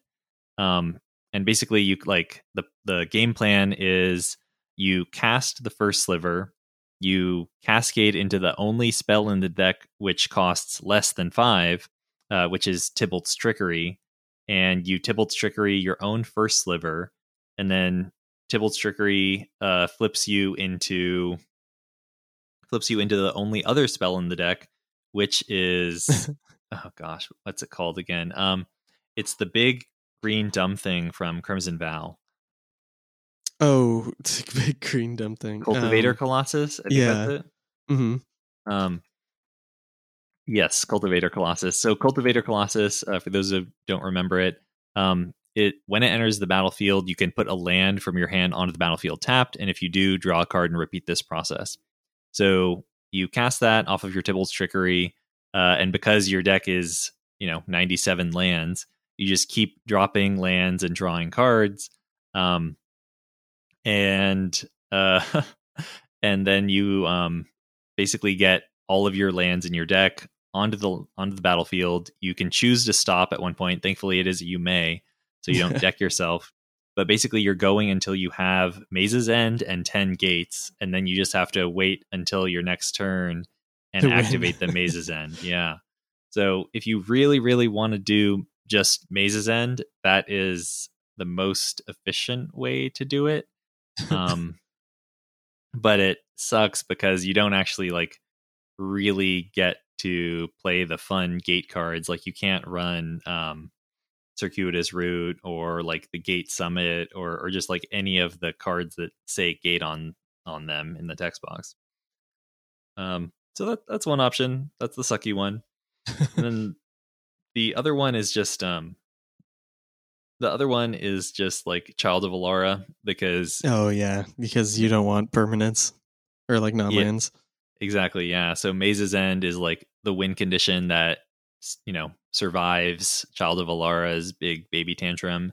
So that's that's kind of the other. It, it's like a and it's it is hard to assemble win cons in that deck just because you can't keep permanents on the battlefield and it often has like a lands theme. So even if your Maze's End or your gates get destroyed, you can probably just buy them back with a um with like a, a life from the loam or something.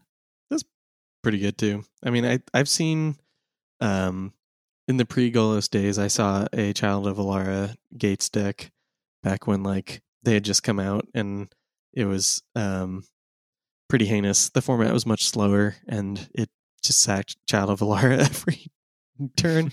it was pretty heinous. So I think that's a pretty good way to go. Um, tried and true, I guess I would say, like uh, sure. field tested.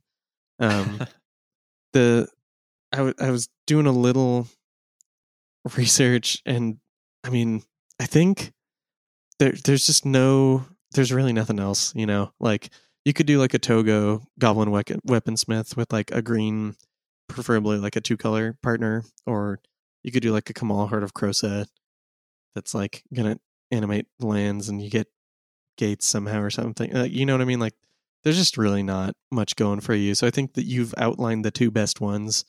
Uh, and then if people want to add a little spice to their brew, that's where you could factor in some gate shenanigans or something. It's kind of like uh, adding in an extra desert to your uh, deck with scavenger ground so you can use it twice oh, kind nice. of thing. Yeah. You know, Mhm. like just a little bit of zest, you know.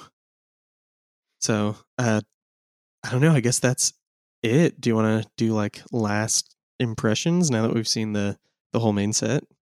Okay, so this is it's gonna I'm gonna need like a, a a second to really encapsulate this entire set. Like it's been a, a huge set to get through. Um, Oh, yeah, absolutely. uh, I have, you know, I've had heard from a lot of people that they were disappointed that the power level is lower than Commander Legends, the original one. Um, I don't really mind that. I think that, like, it feels like they did, they were intentional about where to apply the power. They understand that because this is, this has like a, a huge non-magic audience they they can sort of focus on just making it flavorful and resonant um, to appeal to those dungeons and dragons players. I think they did a great job of that. And there are some powerful cards in the set. Like i'm really excited to play with wild magic surge and ancient copper dragon um, i'm excited Mhm. to play with some of these new potential white staples we saw with Oh, the yeah. um, the architect of Oghma so uh they're I'm I'm okay with it not being incredibly powerful. I think this there's is still exciting things happening in the set and exciting developments in the color pie. Um, with white getting some new tools, with red having a kind of answer to enchantments. Um, and they're and like I, I'm I like that there's another monarch like mechanic. I, I really enjoy the the mechanics introduced in this set. I like the way they handled um, backgrounds and how it's just not paralyzing. The like the number of combinations is is manageable and understandable. It's not in the thousands. um, and yeah, I, I think I think it they did a really good um, evolution of the the model introduced by Commander Legends, and I don't care too much that there's not a whole lot of like Jeska's Wills and Wheel of Misfortunes Mhm. and Hullbreachers introduced in the set. No, I I completely agree. It kind of like bums me out to see that people aren't super excited about this because this is like what I wish every set targeted at commander would be like. You know, like I want power in like specific areas, not in general areas. Um, I like the flavor over like function in a lot of ways like uh not that like cards don't do what they say but like that when it comes down to it like the flavor of the D&D whatever it is the monster manual was like what pushed the card more so than like let's make monster manual like even more powerful. And and I think that if you do like if this was your first magic set you it's not like you'd go like and not be able to make a cool deck and not be able to play with your friends. Like there's still some crazy powerful cards in the set. Like displacer kitten is like Mhm. absolutely nuts and the the dragons like the ancient dragons cycle and um some of the other cards in the set like you mentioned the wild magic surge like it, it's not like there's not power here it's just like it's kind of even across the board it's just not like really focused in a few cards like it commander legends pushed and i i don't want them to push with every set we're getting so many sets a year like please let me pull the cart sometimes but it's just really cool to see it you know like what does dragon cultist do? Oh if i deal damage if i do enough fire i get a dragon i summon a dragon. Like that's cool. Like like fireball is in the set. That's awesome. Mhm. so yeah excited to play with like new things like the ascend from avernus or whatever it was and um excited to try new partners i love partners that i know that might be sacrilegious in some circles i, I think partners are great i love the customizability of them so i just hope people have fun you know i, I hope people do buy this and i agree i think it's a great sequel to the first commander legends i hope we get more kind of of this vein like specific not broad fun over straight up power level All right. I, I feel the same way. And I, I think we can sign off there. I'm going to give a brief thank you to our Patreon patrons. They are Gustav, Ryan, Addison, Rick, Raphael, Kyle, Laser, Charlotte, the White Clays, Hannah, Andy, James, Logan, Roger, Evan, Bryce, Dylan, Benjamin, Jamie, Matthew, Kyle, Brandon, Kevin, Jeremy, Russell, Dylan, John, Micah, Troy, Roxanne, Charles, Daniel, Andrew, Jason, Paul, Johan, Jonathan, Christian, Jim, Emmanuel, Andrea, Vasilios, Logan, Frugabrudel, Carl Oscar, Danny B, Daniel, Iriel, Jean Francois, Drew, and Recta. Thank you all for supporting the show. And if you're not currently a Patreon patron but would like to become one, please check us out at patreon.com slash commander theory. Thanks for listening. You can reach out to me on Twitter. I'm at Commander Theory. and on twitter i am at fat bartleby You can also email us at commandertheory at gmail.com. Our theme song is Lincoln Continental by Nick Cage. You can check him out on SoundCloud. And if you're interested in some other creative projects I'm working on, I have a band you can check out. We are a pink punk, pop punk band called the Havnauts, all one word like cosmonauts. Uh, you can listen to all of our music for free right now. You can just head over to thehavnauts.bandcamp.com. That is T H E H A V N A U T S.bandcamp.com and check us out. Let me know what you think.